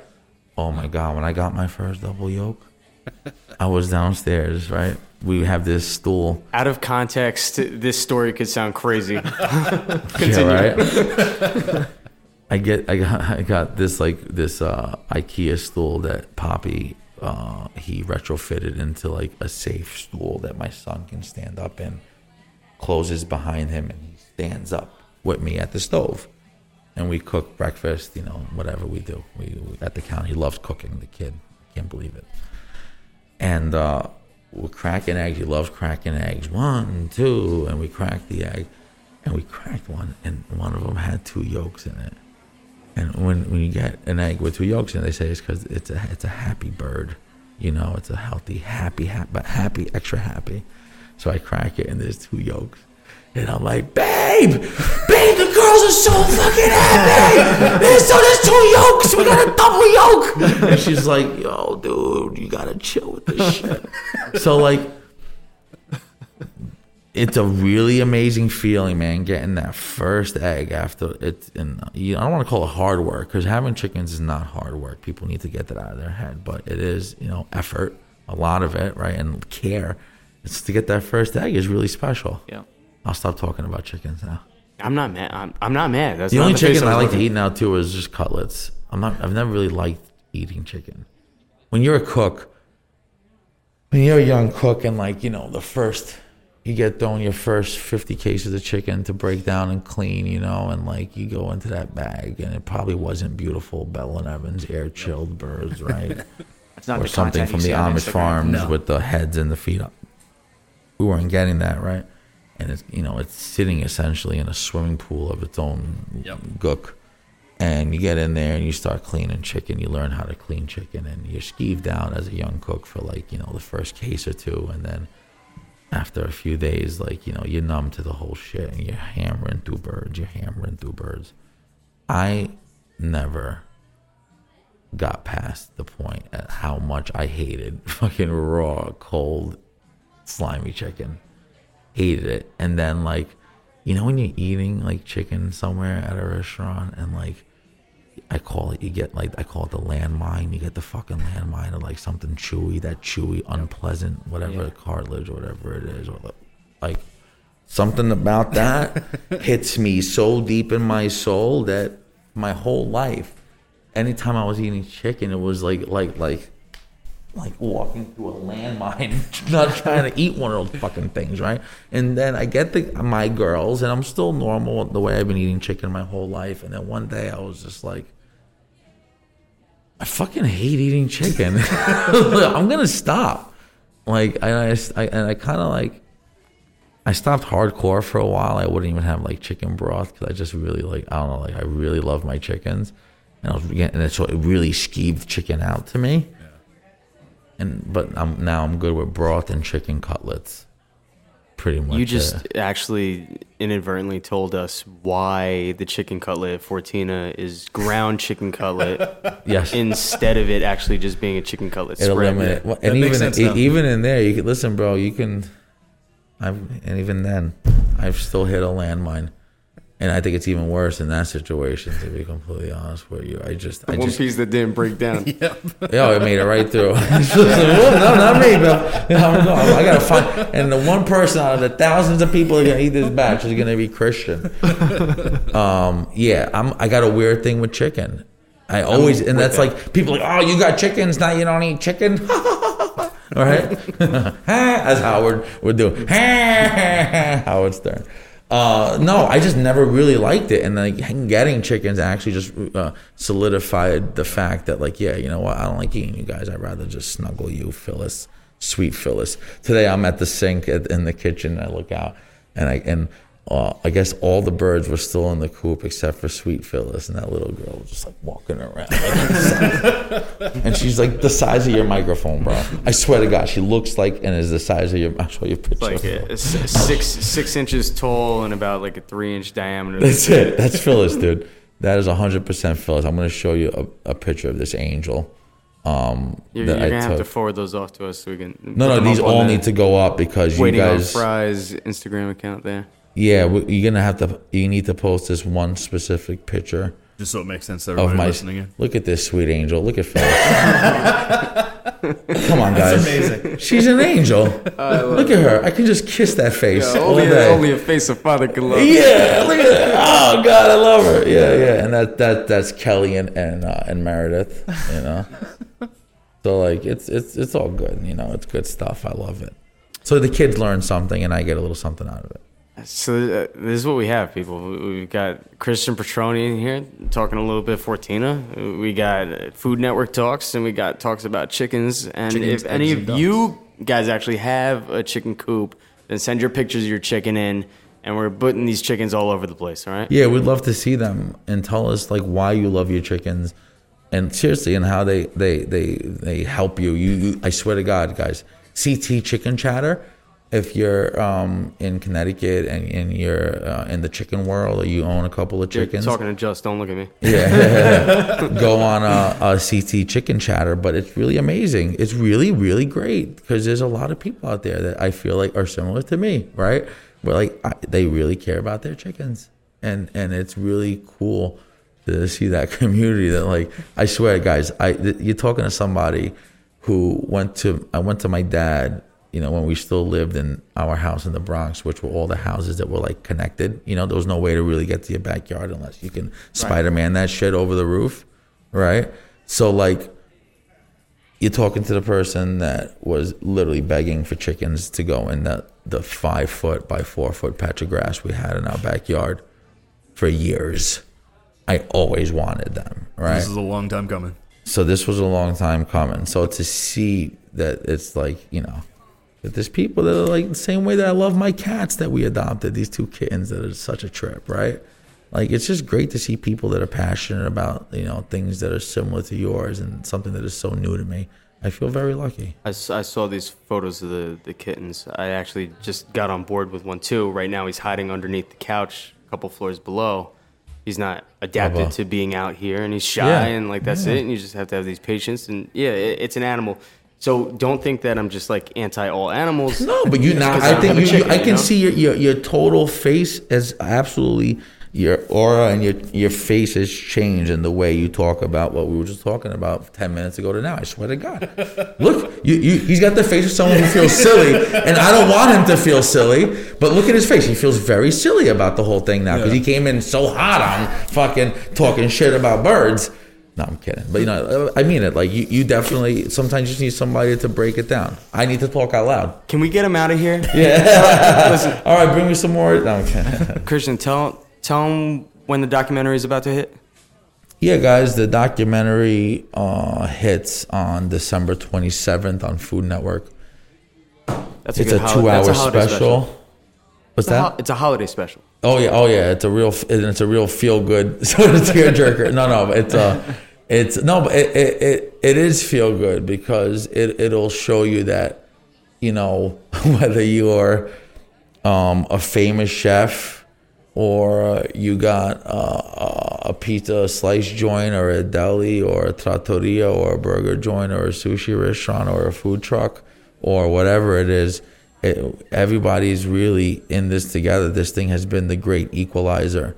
So just you know to be able to be able to tell our story along with Marcus, Antonia, and Maneet is uh, is is such an honor because it really feels like we we um, were able to be a little bit of a representative voice for a lot of us that, that don't have have the platform to do so and and and that's really you know was very important to me in the documentary was to was to go see a lot of my friends as well and not make it about me and to go and, and make sure that we try to show as many people, you know, what we were and what we are all going through. So I felt, you know, really lucky to be able to do that. I'm really happy that, you know, you guys are going to be able to see that. I'm happy that my kids will be able to see it, you know, a hundred years from now and their kids, you know. Um, it's really wild. And what hopefully will come from this documentary is going to be the beginning of a beautiful whole new chapter. So I really appreciate you guys giving me a shot, you know, to talk about it here. Uh, even though this guy doesn't like fucking chickens. No, I'm just gonna say What's your cat's name? no name yet. We want personality first before you really. Yeah, yeah, just yeah, give it yeah. a No, name, smart. Like, smart. Toby and Frankie, dude. Uh, I'm To- not naming it Toby. Or Frankie. All right, good, perfect. My Toby, uh, he's the boy cat, and they were brother and sister. They're found under a deck. And Toby, well, I call him Tobias or Toblerone for long. Uh, Mr. Larone as well. He's like it's getting a cat and getting like cats that open up and have the right sort of like or just that are funny is like such a pleasure. And then his sister, Frankie, also known as Franklin Delano Roosevelt, and not until that nickname that I realized that Franklin's middle name was pronounced Delano. I was calling her Delanor. so now her new nickname is Delanor. So I'm like, come here, Delanor, you sweet mama girl. So and these cats, like, yo, Briar's one years old and like he's she's literally like picks them up and like manhandles them and they are just have the sweetest disposition ever. And like to think that like these babies, these sweet babies were like under a deck. Their mother was a was a, a feral stray, abandoned, and we look at them now like as they're lounging like on the couch, and we're like, "You fucking motherfuckers! You guys were under their deck. Look at you, like highfalutin. You think you're hot stuff, and then believe it or not, uh, somebody found me on Instagram." And she said, well, "I'm the person that found your cats under the deck," and she sent me a video of them when they were found. So that kind of brought the whole thing together full circle. Uh, yeah, we love animals, dude. Can't wait to get a dog. Yeah, no, the the things that you're saying make sense with the cats, and I think the ones that you find though out there, they understand how fortunate they are to have been rescued, and those are the ones that become the best cats. Ours, ours we rescued. She brings gifts now Those, Mice. are, different, those are different because gifts. she's she goes outside all day and then comes home at night. And sometimes she'll bring a nice gift to the kitchen door. That m- bird or Yeah, something. something, yeah. something like that. Like, Like, "Ah, you guys bro, might need this. I got dinner. So like. I'm just doing my cats, part. cats are a trip, man. cats are such a trip. Nooms, can we go? I got shit to do. Yeah, guys, don't All right, forget guys. to smash that like and subscribe button because you know algorithms. Fuck off, everybody.